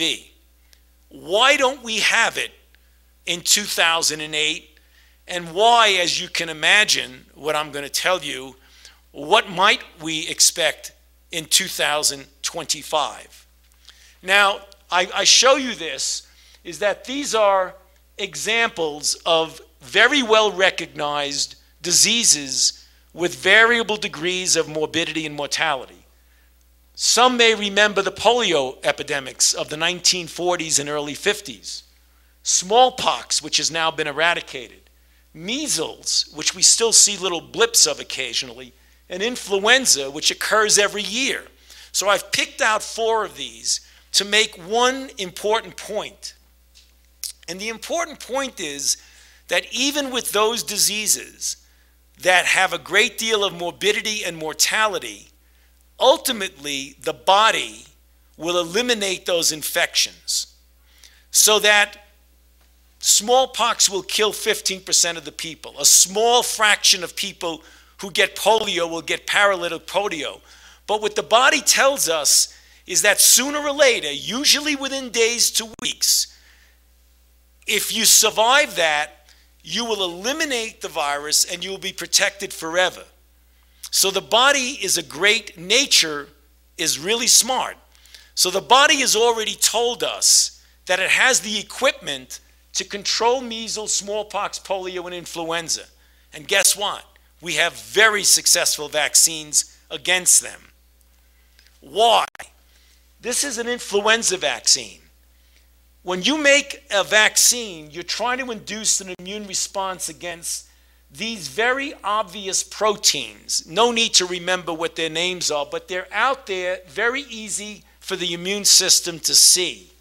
So, viruses such as influenza are easily seen by the immune system. The immune system makes a natural response without a vaccine. So, nature is much smarter than I am and that my colleagues are so nature has already told us how to make an influenza vaccine. How do you do it? You get these two proteins, you inject them into people, they make a neutralizing antibody response, and you're protected. It's not rocket science. It's relatively easy. What about HIV? Again, in a metaphorically very cunning way, HIV, the components that evoke an immune response are hidden. Now, you don't need to know anything about this process, but it really tells you that if this is the cell and the virus comes and binds to that receptor that I showed you in a previous slide, this part here that induces very transiently the good immune response that you want doesn't happen readily. So the body's natural response to HIV is inadequate. So if we're going to get a vaccine, We've got to do a vaccine that does better than nature does because we can't use the natural infection model. The other thing is that when you develop a vaccine against other diseases, you have what I call a window of opportunity. With our best vaccines, you can block the virus before it reaches its target organ, namely, there's some level of viral replication but it is aborted before it causes disease. Let me give an example. If any of you have gotten an influenza shot this year and you were protected from influenza, that doesn't mean that when you were on an elevator or talking to people in a crowd or in a theater that somebody had influenza and they sneezed on you and the influenza virus went in you, it probably replicated a few times, didn't make you sick, but the vaccine that induced your body's immune system was able to suppress it before it actually made you noticeably sick. So you felt perfectly well. Medical patents. Yes. You have the ability to read and interpret medical patents. Yes, I do. And are you also an author of professional papers? Yes, sir. And approximately how many? Somewhere between four and 500. And do you also serve uh, on the editorial board of professional journals? On editorial boards and review boards for the journals. And, and briefly, what does a reviewer in a uh, professional journal do? The obligation is when somebody submits a paper for publication for reviewers to take a look at that material to determine if it's scientifically valid, to determine if it makes a difference in the field, and to make recommendations back to the editorial board about whether the paper should be accepted or revised or rejected for publication. Are you prepared to testify under oath here today that COVID 19 is a bioweapon? Yes, I am. You wrote a book posing the question Is COVID 19 a bioweapon? Correct? Correct. The function of the book was to provide information that the general public could look at and also to provide evidence for uh, the legal system and the medical system to understand the gain of function research that's been carried out over a couple decades to show where the monies came from, to show what papers were published, showing what types of gain of function research occurred, and to show the patents, to clearly lay out two decades worth of work that's been conducted, funded primarily by the United States, although other countries have been involved, and to show how there's no evidence that SARS-CoV-2, the virus that causes COVID-19, no evidence to show that it's naturally occurring, no animal model for it, and to show the type of research that's been done with coronaviruses, uh, funded by the U.S., uh, supported by NIAID, NIH, Department of Defense, monies that went to Peter Daszak at EcoHealth, to Ralph Baric at the University of North Carolina, to Shizheng Li at the Wuhan Institute of Virology, and to several other universities around the country, including in the state of Texas. Did you also look at the genetic code of the SARS-CoV-2 virus and especially the spike protein? We did, as well as Professor Luc Montagnier, who is the gentleman who discovered the HIV virus, and several other individuals that we uh, note in the book. And based on that review of the genetic code, that informed your conclusion that this is a bioweapon. Right. So the Biological Weapons Convention Treaty states that any adjustment or modification of a biological agent like this virus that doesn't provide a benefit for mankind uh, is a biological weapon. These particular changes in this virus, including the PRRA insert, which are uh, amino acids that were inserted that are very critical for the furin cleavage site for this virus to infect.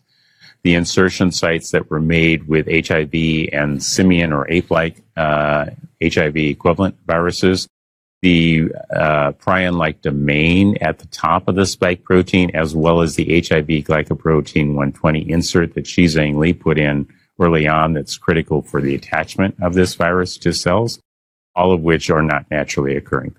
So to be clear, the SARS-CoV-2 uh, virus, otherwise known as COVID-19, and especially its spike protein, is not something that's simply involved on its own in nature. We've looked at all the different coronaviruses that exist on the planet. None of them have the PRRA insert. None of them have this tremendous amount of HIV insert.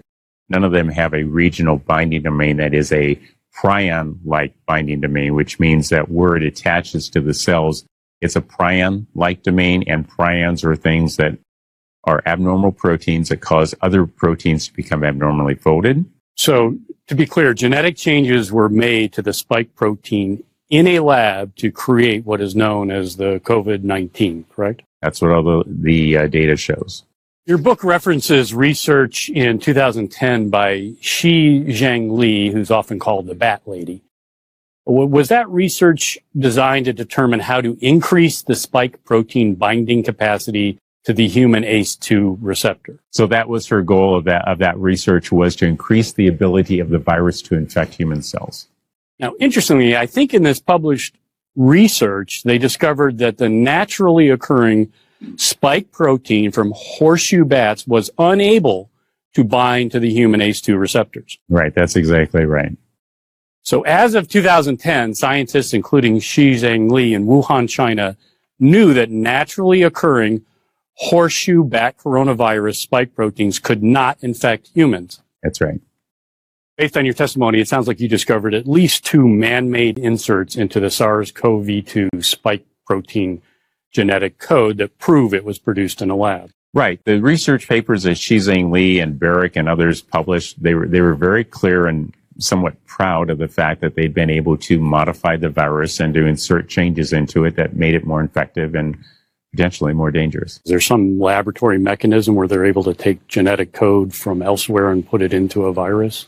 Right. So you can actually build um, anything if you know what the structures are. It's like building a car. If you know what the parts are, you simply put it together. Many of the research studies that we have pointed out, they took bits and pieces of one virus, combined it with bits and pieces of another virus. If you go and look at those papers, you'll also find that they were very specific by inserting five nucleotide base pairs in there. So they simply switched the base pairs and that will result in a different amino acid being added and a different protein. Let's talk uh, about the first insert that you found in the SARS-CoV-2 virus that led you to conclude that it was a man-made uh, bioweapon. Uh, the first one I think you referred to is the furin cleavage PR RA insert, correct? That's correct. And can you explain briefly what that is? Okay, so That's four amino acids that were put in. When this virus attaches, and I know this is long and complicated because a lot of people have heard of ACE2, which is one of the receptors, but it's a multi-step process. The HIV glycoprotein 120 insert, which was the second one we talked about, is required to attach to what's called a sialic acid receptor raft that stabilizes it and puts it in position. The virus then comes into contact with the ACE2 receptor. That then undergoes a change with something called a TMPRSS2 receptor, which is critical to understanding because that begins the process of bringing that virus into the cell. It then has to undergo furin cleavage at the furin cleavage site, and that's the PRRA, which makes it particularly infective for human cells. And then it comes across also something known the neuropilin 1 receptor, which is found in the brain. How did you discover that this PRRA furin cleavage insert had been made to SARS-CoV-2? All you have to do is the nucleotide based sequencing, which is how we know all the variants occur. And when you do that, you find this PRRA insert. Now, this genetic code for the furin cleavage insert, the PRRA, is that found in any other coronavirus in nature? None. It's not found in any other coronavirus that exists in the wild. Right. There's absolutely no other coronavirus that has this PRA insert. And that's, so that's 12 nucleotide bases, not a single base like sickle cell, but 12 specific nucleotide bases to provide for four amino acids that very specifically is connected with the furin cleavage site, which the U.S. government owns the patent on. Under So the fact- increasing scrutiny for a contraceptive medical device it manufactures called Esher. Thousands of women across the country have already reported serious injuries because of the device, which was approved in 2002. But on Wednesday, U.S. Representative Mike Fitzpatrick alleged that Esher had also caused hundreds of unreported fetal deaths, and that Bayer Pharmaceutical had also provided tens of thousands of dollars in illegal kickbacks to doctors for promoting the device. One of the issues that's disturbing to me is that these are these issues would only come to light because of the work of victims. In a press call Wednesday morning, Congressman Fitzpatrick told a group of reporters that he would move forward in taking the device off the market if Bayer Pharmaceutical and the FDA would not do it themselves. So if the FDA and the manufacturer of the device are not willing to remove this device, called dangerous device, from the market, it's my view that Congress must act in that case. So I introduced the E-Free Act in November of last year. The E-Free Act, which is a bipartisan bill pending before the Energy and Commerce Committee, would require the FDA to revoke the pre-market approval of the eSure device. In response to Congressman Fitzpatrick's press call, Bayer released a statement denying the figure of over 300 fetal deaths, saying that, quote, it is not true that an investigation revealed unreported deaths with Esher. Bayer reports adverse events to FDA consistent with FDA regulations. The reference data is also publicly available, but a data analyst on Congressman Fitzpatrick's press call clarified the discrepancy. the majority of those 303 reports of fetal death, they are reported to the FDA as injuries and malfunctions. They're not reported as death reports. Bayer didn't address the kickback allegations. The main thing I want to push right now pertaining to what Congressman Fitzpatrick said today is that what Bayer and Conceptus did is against the law. It's illegal. Amanda Dykman is an Esher victim who gave her testimonial on Fitzpatrick's press call. She talked to the Real News after the phone conference about the complaint she brought to Fitzpatrick about illegal kickbacks. Those kickbacks include over $20,000 worth of free uh, medical equipment of at least 25 Esher kits per month. After Dykman underwent the Esher procedure in 2010, she says she started experiencing a range of debilitating symptoms from chronic fatigue to heavy periods full of clots to hair loss to severe bloating. Now she hopes that enough victims of Esher have banded together through a Facebook page called Esher Problems that the FDA will be forced to address their grievances. I don't think the FDA has enough funding to do what they need to do, you know, post market and protect patients. So there there needs to be a change, and I'm hoping that Esher Problems will will lead the path and spearhead the the fight against that. The FDA is expected to publish a report in a week or so after a months long review of Esher. Esure is protected from lawsuits under its pre market approval status, which means that little progress can come without an E Free Act to curb the effects of a medical device that many say has done enough damage. For the Real News, Thomas Hedges, Washington. So none of this is conspiracy. This is fact. And the question is all of these companies that gave us these vaccines, remember Moderna's commercial? We've bound this with a virus that we know very, very well, just a tiny bit of HIV. That doesn't sound right.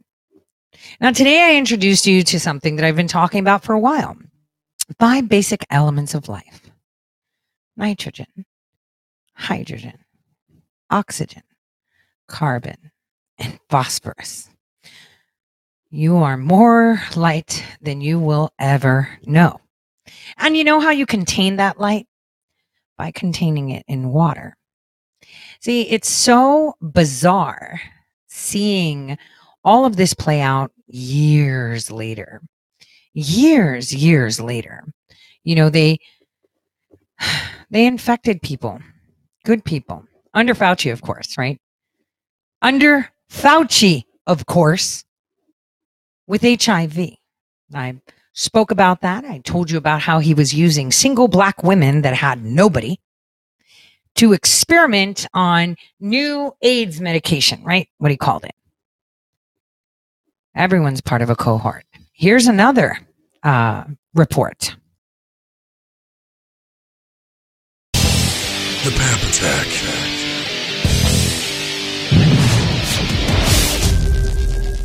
In the 1980s, Bayer Corporation produced a medicine that was supposed to improve the lives of hemophiliacs.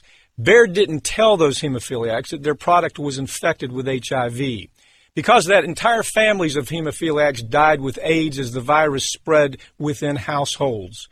When Bayer was ordered to stop selling their drug in America, they dumped their AIDS laden product in Asia and killed Asian families. No one with Bayer management was arrested. No one who made these psychopathic quality decisions went to prison. They claimed the protection of their status as a corporation. That corporate status gave management the ability to kill people for profit and not go to prison.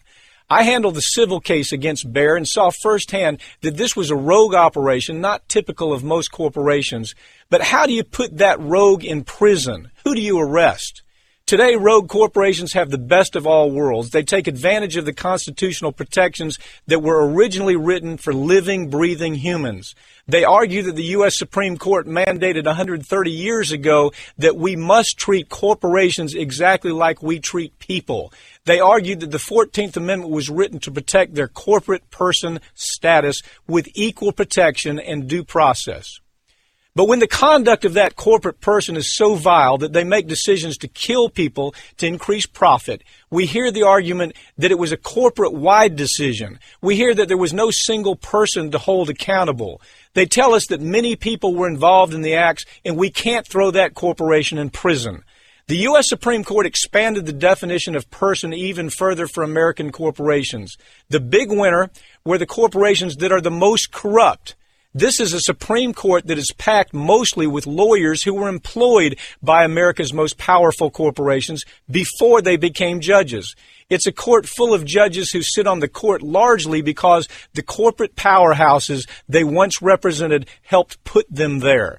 Their decisions are predictable. When this court finished writing its opinion about treating corporations more like people, the product they delivered looked like one of those warm and fuzzy Hallmark greeting cards that rallies our emotions with feel good pictures of puppies and kittens and cherub like babies by way of words, they're going to paint a Norman Rockwell like picture that's going to make us want to invite this saint like corporate person to dinner with our families. A word of advice, though, if you do invite him over for dinner, send the children to another room and count the silver settings before this corporate person leaves the house.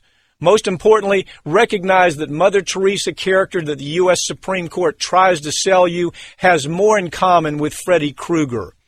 As this court expands the constitutional protections of this poor, misunderstood entity known as the corporate person, they should also spend some time expanding avenues that allow us to do what we do with any psychopath who harms our family put handcuffs on them and throw them in prison.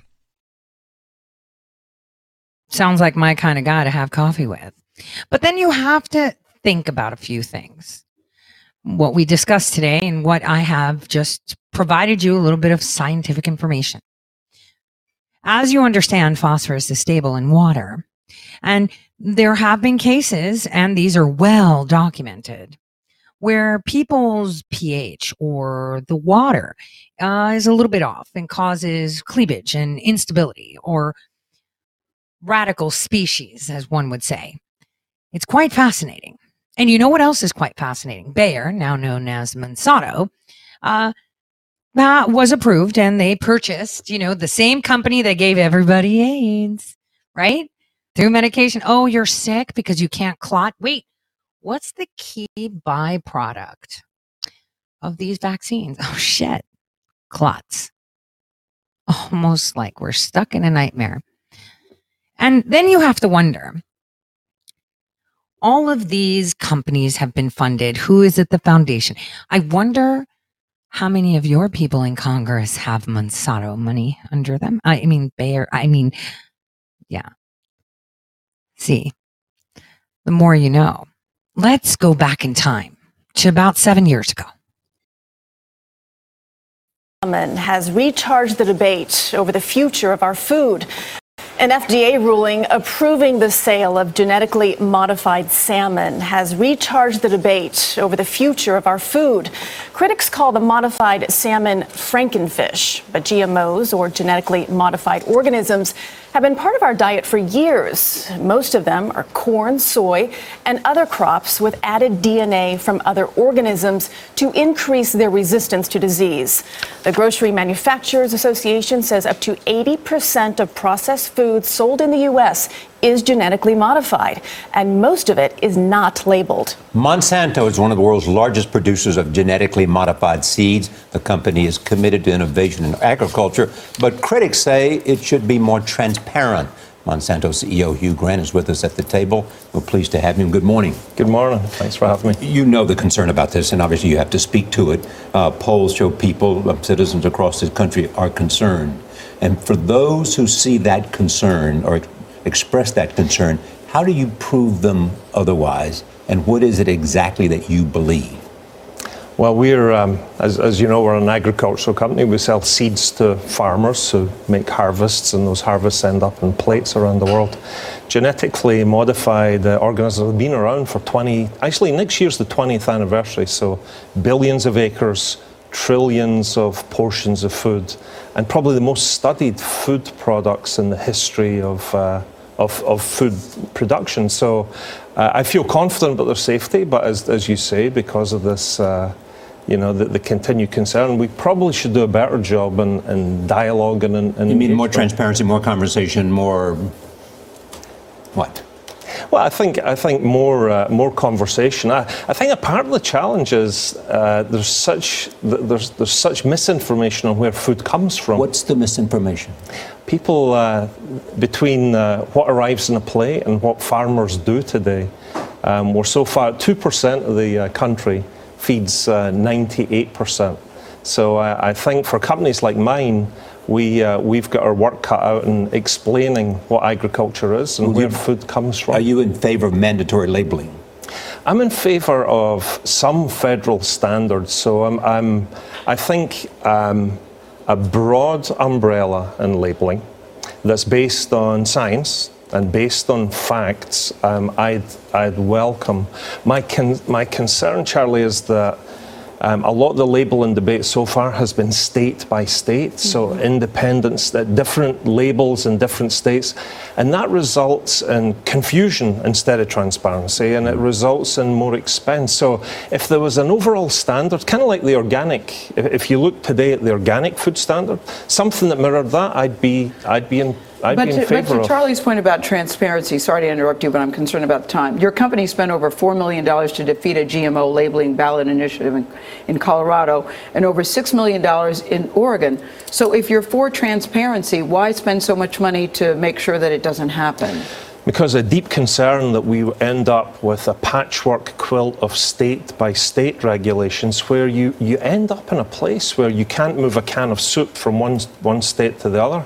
And when you talk to the food manufacturers, we're a seed company, Mhm. but when you talk to the food manufacturers, the concern is how do you move food between states? So if you fast forward, we've been at this for 20 years. If, if you think forward, you think about food security and the challenges of climate change, these are tools that we're going to have to have in our back pocket. And I'm concerned that if you build a patchwork of state by state legislation, we're, we're never going to we're never going to move forward. And the consumer ends up paying four to five hundred dollars more a year in their grocery bills because um, you, you get state by state regulation. So I like the idea of something that covers the country. Isn't it in your interest to get out front of this? Yeah, that's why I'm talking to you here today.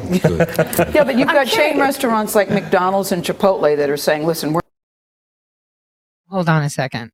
Hold on a second. Let's just unpack.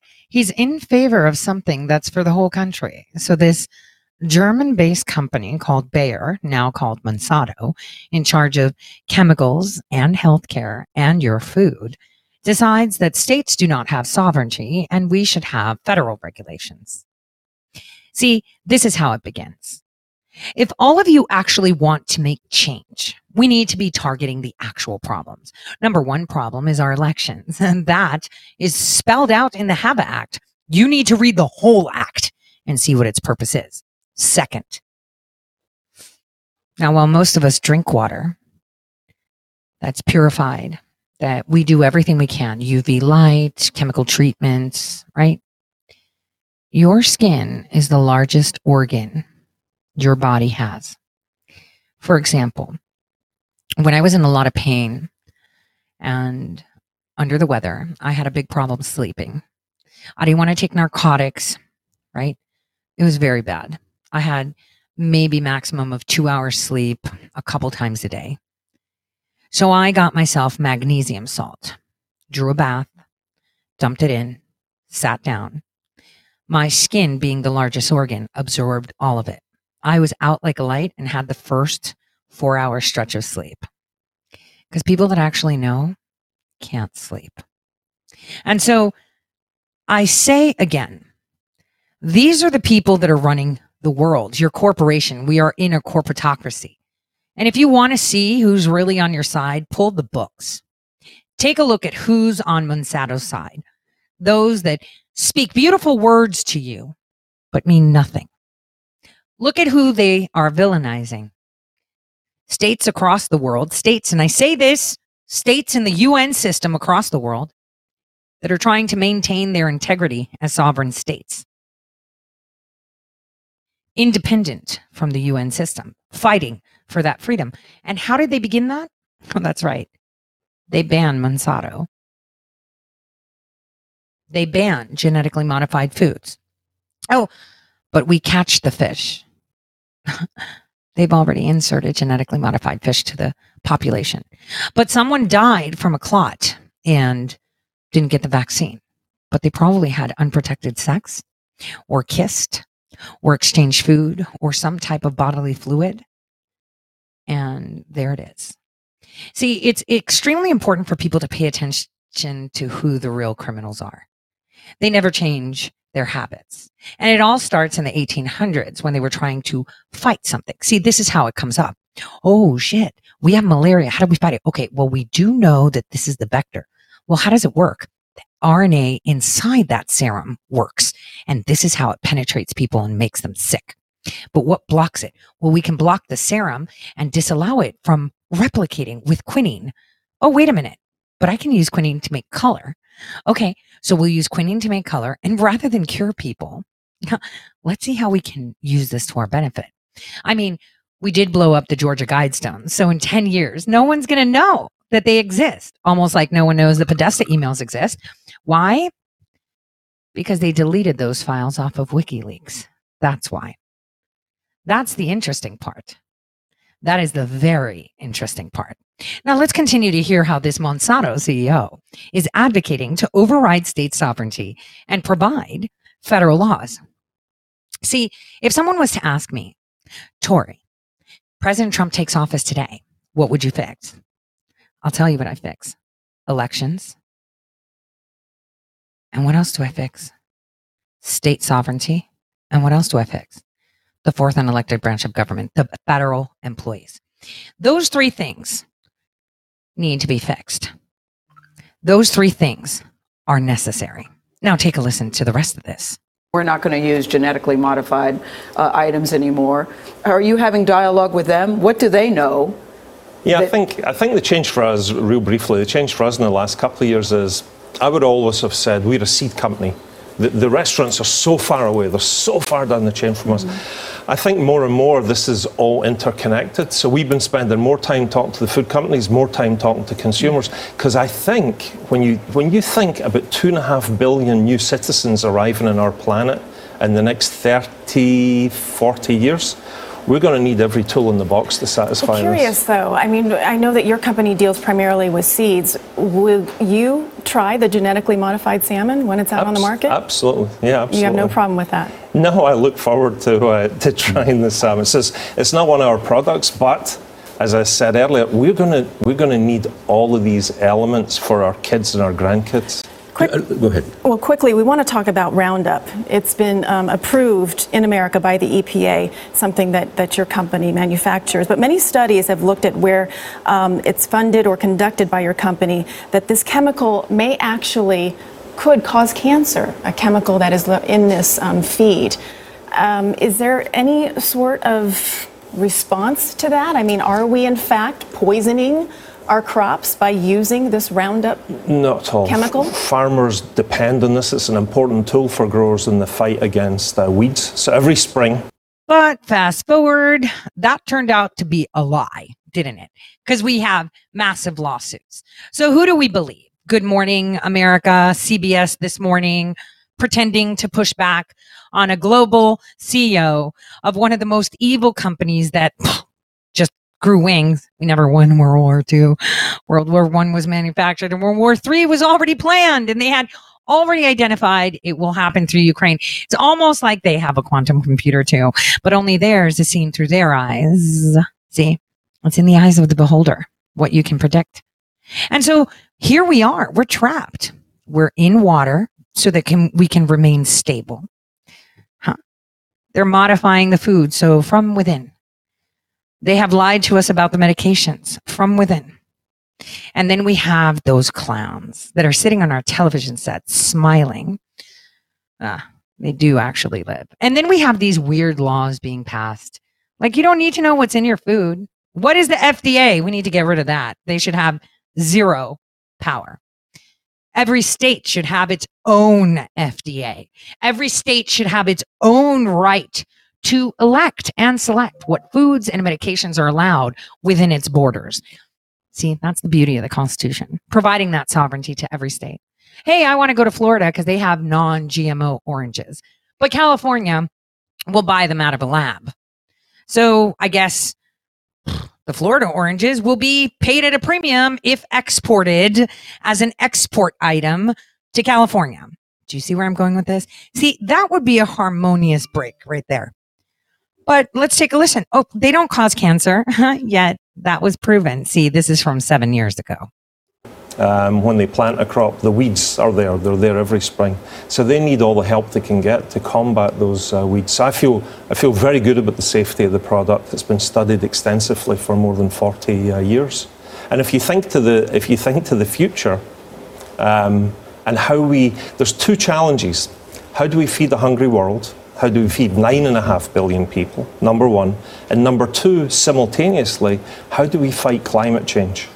And we are going to need all of these tools and all of these products to help combat um, hungry and, and you have promised to go carbon neutral in crop production.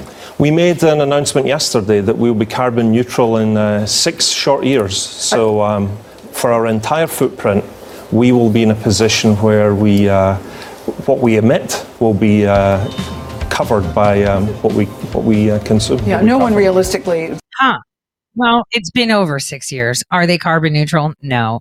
But you know, climate change, you're the change they want to make. And now without the Georgia Guidestones, we have no idea what they planned, right? Because that was exploded and doesn't exist. While many reveled in it, yes, evil has been destroyed. What have we said about destroying monuments? Oh, that causes us to repeat history and we see nothing. Those in purple love it. See, that's the funny part that people don't pay attention. Symbolism is definitely their downfall. And what we need to be doing is paying more attention. Now, going back to the phosphorus, I think we should end it with um, just five mysterious in this monotonic, unexplained mysteries channel that put five mysterious cases of spontaneous human combustion, which is an actual scientific fact. And many people will be like, holy shit, do I need to keep my temperature down? I'm always being promoted to have thermogenesis, right? That's fine. As long as it's in water and the medium that your cells bathe in are good. Have you ever done cupping? See, I'll, I'll, I'll, I'll tell you guys a fun story. I was in the Middle East and I wanted to get some cupping done. And so I went there and they started rolling my back with something that felt like it was scratching it, but it was really pinching it. It was almost like those, um, you know, uh, what do they do? The needling on the face, you know, to keep women young. So they needled my back and then they put cups in, right? I didn't know they were needling my back. I just said I wanted to do cupping. And so after they finished and the cups came out, there was this jelly that was amassed in those cups. And the guy said, well, this one had a lot of garbage.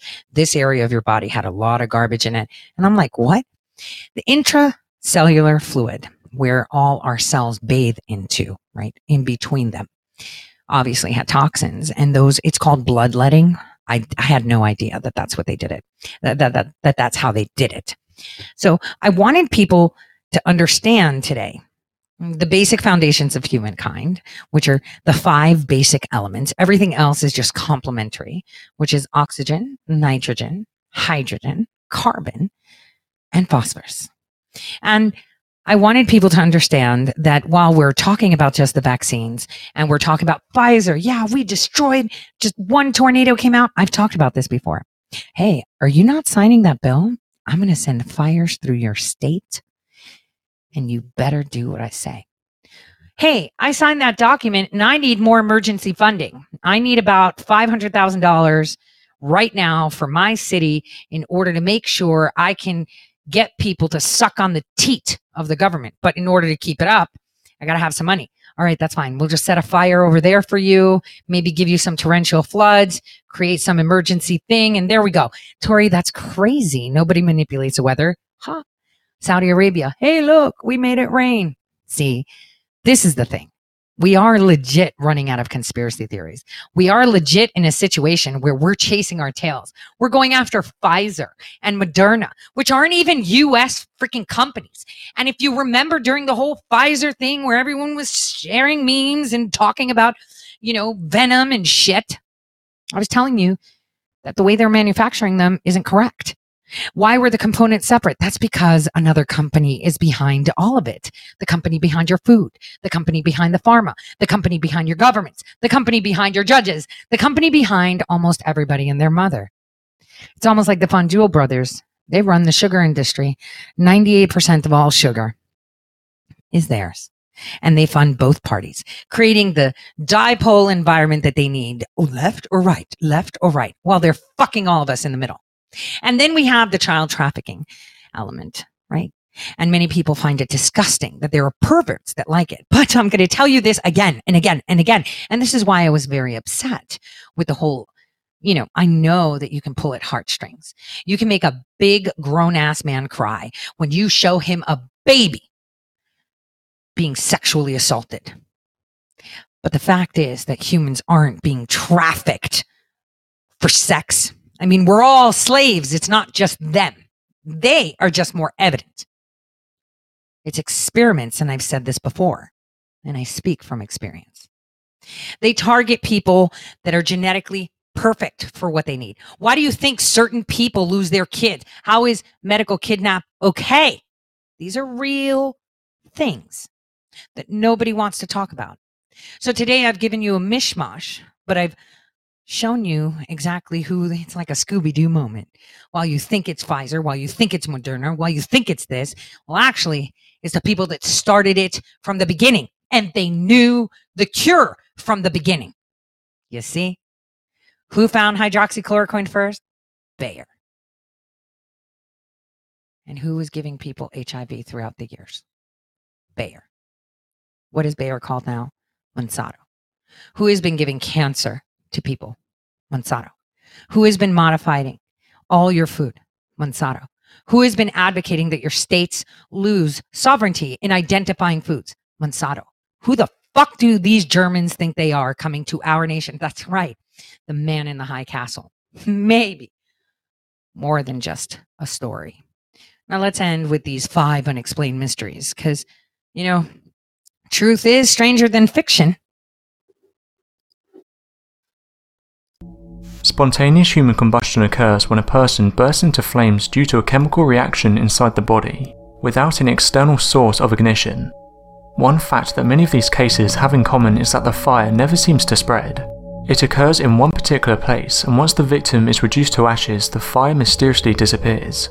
So here are five mysterious cases of spontaneous human combustion. Michael Faherty was a 76 year old man who was found burned to death in the living room of his home at Clareview Park, Ballybane. In the early hours of December the 22nd, 2010, Faherty's neighbour Mr. Mannion was awakened by the sound of a smoke alarm. Mannion went outside to find heavy smoke coming from Faherty's house. Getting no answer from knocking on the door, he roused local residents, then shortly after called the Gardaí and fire brigade.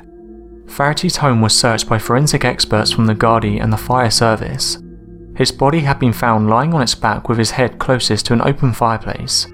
The fire had been entirely confined to the sitting room, and the only damage found was to the totally burnt body, the ceiling above, and the floor beneath him. No trace of any accelerants were found, and there was nothing to suggest foul play had taken place. Assistant Chief Fire Officer Jerry O'Malley told the inquest into the death that after a thorough investigation, fire officers were satisfied that the open fire was not the cause of the blaze which led to Faherty's death. A post-mortem carried out by pathologist Grace Callagy noted that Faherty had suffered from type 2 diabetes and hypertension, but had not died from heart failure. Callagy concluded that the extensive nature of the burn sustained pre-clues determining the precise cause of death. In September 2011, the West Galway coroner Dr. Kieran McGlowan informed the inquiry into the death that he searched medical literature to determine the cause of death. The coroner referred to Professor Bernard Knight's book on forensic pathology, which states that a high number of alleged incidents of spontaneous human combustion had taken place near an open fireplace or chimney. The coroner subsequently made a statement to the inquiry. This fire was thoroughly investigated, and I'm left with the conclusion that this fits into the category of spontaneous human combustion, for which there is no adequate explanation. George Mott was a retired fireman that suffered from lung problems and required an air mask and pump to breathe. In March 1986, his son Kendall went to go and see him and found all the windows browned and the interior smoked. His father's remains consisted of ash, a few splinters of bone, and a fragment of skull. The very localized damage suggested that George had died from spontaneous combustion, a situation that is yet to be explained. George was a known drinker and used an oxygen tank, but it was not in use at the time of his death. A pack of matches were found next to the tank, but had never ignited, Young Sip Kim lived in Hawaii his whole life. He spent most of it paralysed from the waist down and made his way around in his wheelchair. In December 1956, he flames began to emanate from his stomach, rapidly spreading in all directions and engulfing him within seconds. A neighbour of his quickly ran to his aid and later said that he was covered in blue flames. She called for assistance from the fire department, but by the time they had arrived some 15 minutes later, both the man and his wheelchair were nothing more than a pile of ash. All that remained of him was a pair of feet. No other areas of the room suffered any damage, and once the flames had succeeded in reducing the paralysed man to nothing more than ash, they seemed to have simply disappeared instead of spreading elsewhere. Firemen and investigators were perplexed by this, as there were clothes and books all around that should have caught fire given their proximity to the fire. In 2013, when Danny Van Zant's incarcerated body was discovered by members of his family, it was instantly apparent that although the heat and power of the blaze must have been great, There was no other damage to the rest of the wooden house where the 65 year old lived in Oklahoma. Van Zant's brother discovered the victim in the kitchen and immediately called 911. Fire crews found a badly burned body but no fire damage to nearby furniture or other items. There were no signs of a break in or struggle or any cause of death. Although many people pointed out that Van Zant was a well known alcoholic and very heavy cigarette smoker, the physical evidence at the property suggested that neither were the cause. Not only was no other part of the home damaged, but there were no signs that a struggle had taken place which might have suggested foul play. Investigator Ron Lockhart, as if to make a point even clearer, stated, You could pour gasoline on somebody and he wouldn't be as badly incinerated. Although Lockhart said that he believed that there must have been some ignition source, the suggestion of spontaneous human combustion was not officially ruled out. Sheriff Lockhart said it's very unusual and it's bizarre and I can't explain it. It's well known that a tremendous amount of wood was required to reduce a human frame to mere ashes. On average, two cartloads of wood were required to burn a criminal at the stake, and the same amount was needed to cremate a corpse. So the fact that people are being found burned down to ashes, including their bones, on relatively undamaged floors, with no other obvious signs of fire damage within the area and often with undamaged limbs left behind, all implied a form of burning that had to be quite different from the fires used for cremation a form of burning that might be supernatural. Mary Hardy Reeser of St. Petersburg, Florida was a believed victim of spontaneous human combustion. The last time Mary had been seen alive was at 9pm on the night of the fire. Her son, Dr. Richard Reeser, and her landlady, Mrs. Carpenter, had visited Mary and said their farewells at around 9pm, leaving Mary sitting comfortably in her chair. On July 2, 1951, at around 8am, Reeser's landlady, Mrs. Carpenter, arrived at Reeser's door with a telegram. Trying the door, she found the metal doorknob to be uncomfortably warm to touch and called the police. Upon entering Mary's apartment, a grisly sight confronted them. The freakish remains of Mary were discovered on a burned out chair with only the charred coiled springs remaining. The only parts of her left were her left foot, which still had a slipper on it, her backbone, and a mysteriously shrunken skull. Mary's body, which weighed 170 pounds, had been reduced to less than 10 pounds, the only damage to the apartment was a small circular burned area. At the side was a plastic wall socket which had melted and caused her clock to stop at 4.20am. These findings and the remains of Mary baffled the firemen, police and pathologists who examined them. Mary's apartment showed all the signs of heat damage. Walls were covered with a greasy soot, a mirror had cracked and plastic switches and two candles had melted. Experts said that a temperature of 2500 degrees is necessary for such an extreme cremation, a cigarette could never have produced such a high temperature if it had ignited the chair or clothing. An FBI pathologist carried out tests for gasoline but nothing was found. Even a lightning storm had been considered, but no such storm had occurred in St. Petersburg on the night of her death. On the 7th of July 1951, St. Petersburg Police Chief J.R. Reichert sent a box of evidence from the scene to FBI Director John Edgar Hoover. He included glass fragments found in the ashes, six more objects thought to be teeth, a section of the carpet, and the surviving shoe. Reichert sent with the evidence a note which read, We request any information or theories that could explain how a human body could be so destroyed, and the fire confined to such a small area and so little damage done to the structure of the building. The FBI eventually declared that Reeser had been incinerated by the wick effect. As she was a known user of sleeping pills, they hypothesized that she'd fallen unconscious while smoking and set fire to her nightclothes. The FBI wrote in its report once the body starts to burn, there is enough fat and other inflammable substances to permit varying amounts of destruction to take place. Sometimes this combustion of burning will proceed to a degree which results in almost complete combustion of the body. However, the local police never bought the Wick Effect story, and to many, her death remains a mystery. Just to end the show, let's watch this video from 16 years ago by B.O.B.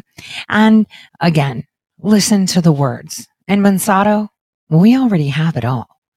Like I said back in 2018, when this wasn't even a thing, we're going to have Nuremberg style trials. But that's not up to me. That's not up to someone you selected or was selected for you. It's up to the people to demand it. Every single state right now should be organizing to ensure that they can assert their state sovereignty. Every single person right now should be asserting that. This is how you fix it. assert the fact that you are in charge. Don't rely on one person. God bless. The truth is out there. Uh, members of the press, the American public, and people of the world. The original money came from the Nazis, the Nazi government. Teleportation. Well, this is the mysterious case of Dr. Ada. Okay. Looking after her patients was her only obligation, but that was back before, back before the situation. Before she got a visit from an agent, he introduced himself as an employee of the nation. He asked would she be willing to offer cooperation. You fit the job description and all the qualifications. If interested, I need your signature on this paper. She signed a dotted line without the slightest hesitation. She then received the letter stating the rules and regulations and the military bases where she must be relocated. She is not to discuss any business that's work.